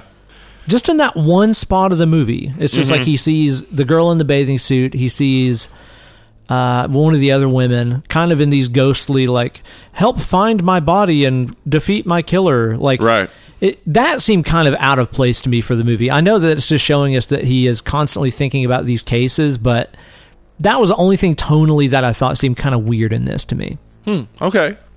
I yeah, I think that like I mean it would make sense if he was still like in the throes of alcoholism, but in those scenes he's like he's back in AA and stuff. So it's not like we can just be like, "Oh, like his his mind is showing him that like he's he's been in such an alcoholic stupor or whatever, he's having hallucinations." but that's not happening at this point. Like he's he's now in AA and whatnot. Yeah, I don't know. I don't know. You know, it doesn't bother me, but it does like introduce some elements suddenly that it Like, didn't it's have semi-supernatural. before. Yeah, yeah. But yeah, I, I don't have. Uh, but, but I like the vibe of the movie a lot. Like me it- too. it's a unique thing to me. Where again, Yeah. it's not quite Coen Brothersy. It's not. but it tries a little. Yeah, It does, and it's not full on David Fincher crime thriller No. either. tries a little bit of that too. It, it even kind of they it, watching it actually made me want to rewatch True Detective. So like some of the imagery Oh, reminded so me of True. Detective. Yeah, I can see Yeah. Mm-hmm. that. I can totally see that. Yeah. Man, True Detective's fucking awesome. Yes, it Damn. is. What a great God show. Well, damn. what a great season of television. Um, Yeah, yeah, yeah. That's second fair. season, eh. Third season, I hear is great. I have to check it out. I've heard that same thing Yeah. too. Yeah, yeah. The movie, you know, it, it was kind of hard for me to. It's kind of hard for me to get on Jim Cummings' side because he is just such a fucking stress fest of a human. Like he is I yeah. one second away from exploding the entire time. And, and I'll Yeah. say too, like watching this movie and then watching the beta test. You watched the beta test, didn't you? No, mm-mm. I know it's. Oh, you haven't? No, I know it's his film though. I mean, he directed, wrote it, and starred in it again. Yeah, yeah, Yeah. and it it makes me kind of wonder if he's a little bit of a one-dimensional actor because in that movie he is also very much the same like I look put together and handsome on the outside, but boy, I am crumbling on the interior and I'm 2 seconds away from flipping the fuck out at all times and I yell and scream a lot. Like he kind of does the same thing in both movies. So Well, he's doing it well though. but he does it really good. That's the thing, Yeah. right? Like, Yeah. that's kind of what I'm at odds with again, Yeah. where I'm like, he really is doing a one note sort of thing, but man, he does it really fucking well. Well, he's going with his strengths, but I mean, you know, all, he's also in in uh, Halloween Kills. In that opening, like flashback to '78, and he's Oh, he's not yeah, he's not that character. He's playing a That's much more like grounded. He's the one keeping the other cop from freaking out type of character. I forgot Uh, about that. Yeah, you're right. But yeah, when he writes for himself, it seems, yeah, that's the character he knows how to play the best. And maybe, you know, a lot of like uh, truth and fiction there where it's just like, I'm just a stressed out dude. If that's the case, I worry about the guy, man. Yeah, like make sure you keep your heart healthy, bro. for real. Like if there's anything, you know, of his character in both of these movies, I'm I'm like, dude, start doing some meditation, drink you a coconut water, just keep that blood pressure down, dude. Eat a eat a sweet potato and cut salt down. I don't know, do something for yourself, bro. You're about to explode if that's the case. Yeah, but yeah, you're uh, as you said, he does it so good that I mean, I get it. I, I would like, um, I I mean, I I need to see the beta test. Definitely enjoyed this movie and would watch anything else he he makes because I think he has a, a, a clear like vision and like an idea and like a trust for the audience and in, in his Totally. writing and directing. So I like all those things. Yeah, me too, man. Even if he is screaming Patrick Bateman in all of his movies. Yeah. He's like Patrick Bateman with less emotional control, I guess. that is essentially him. Got it. okay, cool. You like Beta Test. You should watch that movie. Yeah, I- I it's definitely fucking wild. have and to has check it kind out. of a similar tone now that I think about it, where that movie has some incredibly darkly funny stuff, but is mainly like a psychological fucking stress fest. Uh huh. Okay. There's a lot of connective tissue, I feel like, between these two movies. okay, cool. I'll check it out.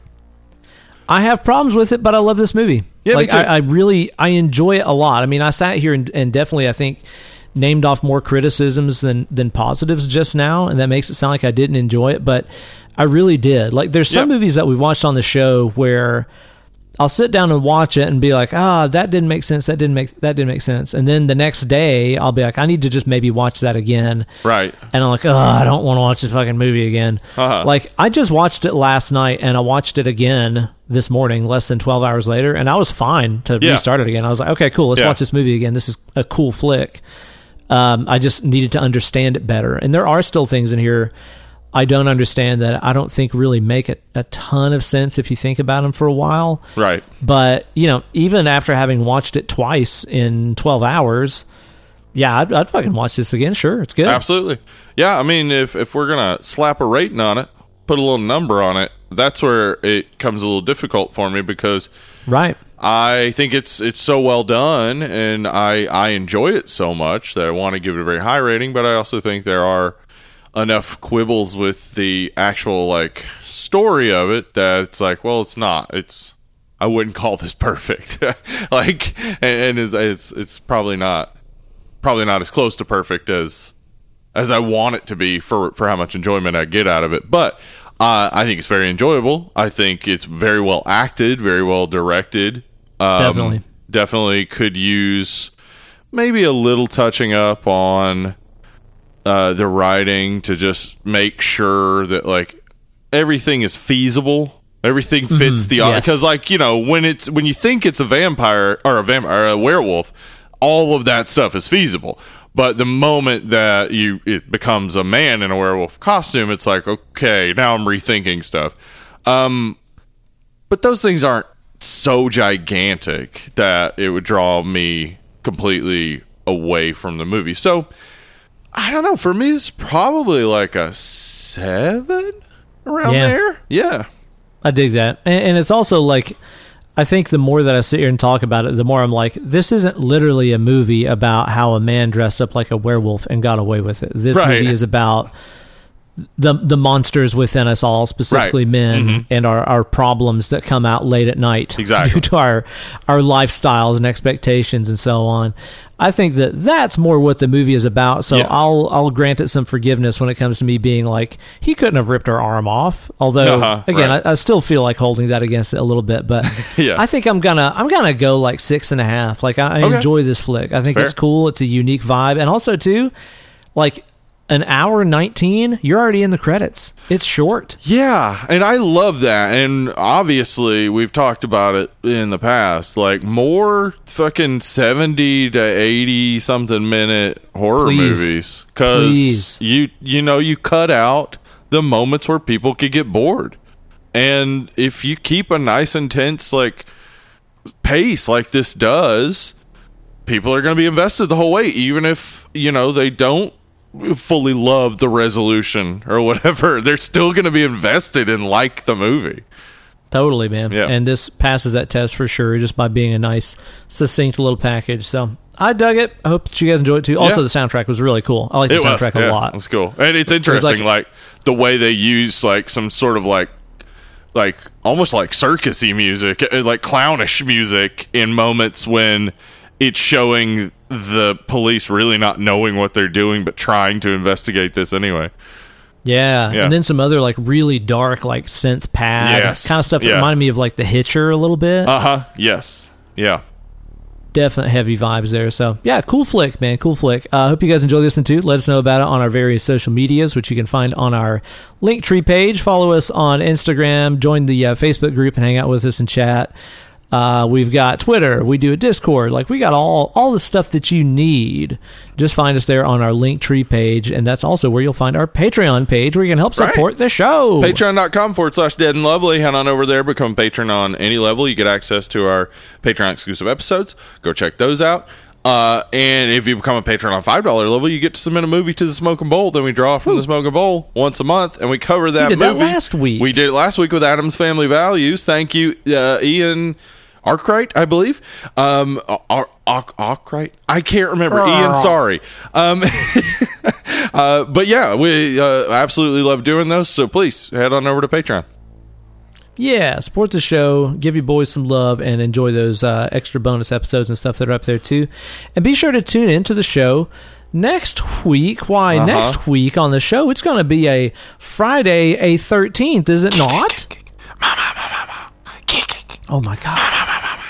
I'm In this gonna case, go the- to Manhattan. yeah, I was gonna say in this case the ma ma ma ma ma stands for ma ma ma Manhattan, ma Manhattan. which is Toronto. Um, yeah, which is actually Toronto. Yeah, We're gonna do Jason Takes Manhattan as Friday the thirteenth next week. Fuck yes! I'm excited. I think this is the second time I've ever watched this movie. Oh, dude, let me tell you, uh, I I did rewatch it, um, just uh, to get a little bit ahead for preparation, and um, it's still is uh, like incomprehensible. Uh, Like it's it's really a boat a movie about Jason on a boat, and then he ends up in a city for a brief minute. well, we're gonna have a good chin wag about it there next week, so be sure to tune in then. And uh, in the meanwhile, I hope that uh, this new year is treating you guys well. Hopefully, you're having a good time, and uh, yeah, Uh, yeah, all right, yeah, all right. Uh, yeah. I hit zombie zombie brain mode there for a second. I think. Oh, I thought you were trying to get brains. sexy. Yeah, mm, yeah. Enjoy your new year. If I ever put my ear to your door and I just hear a bunch of "aw," I'll be like, "Nope, sexy time. I gotta go." yeah, Steven, Steven makes zombie noises during sex. Eating brains or ass. yeah, one of the two. Oh, One of the oh, two. ass. All right, we'll catch you guys next time. I've been Uncle Ben. I've been it's Steve. We've been dead and lovely. Bye. Bye.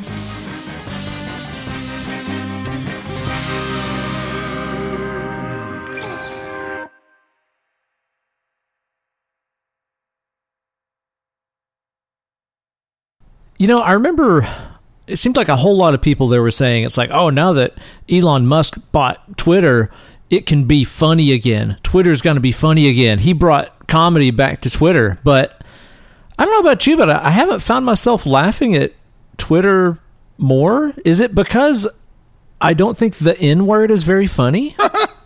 Um, I mean, I think it.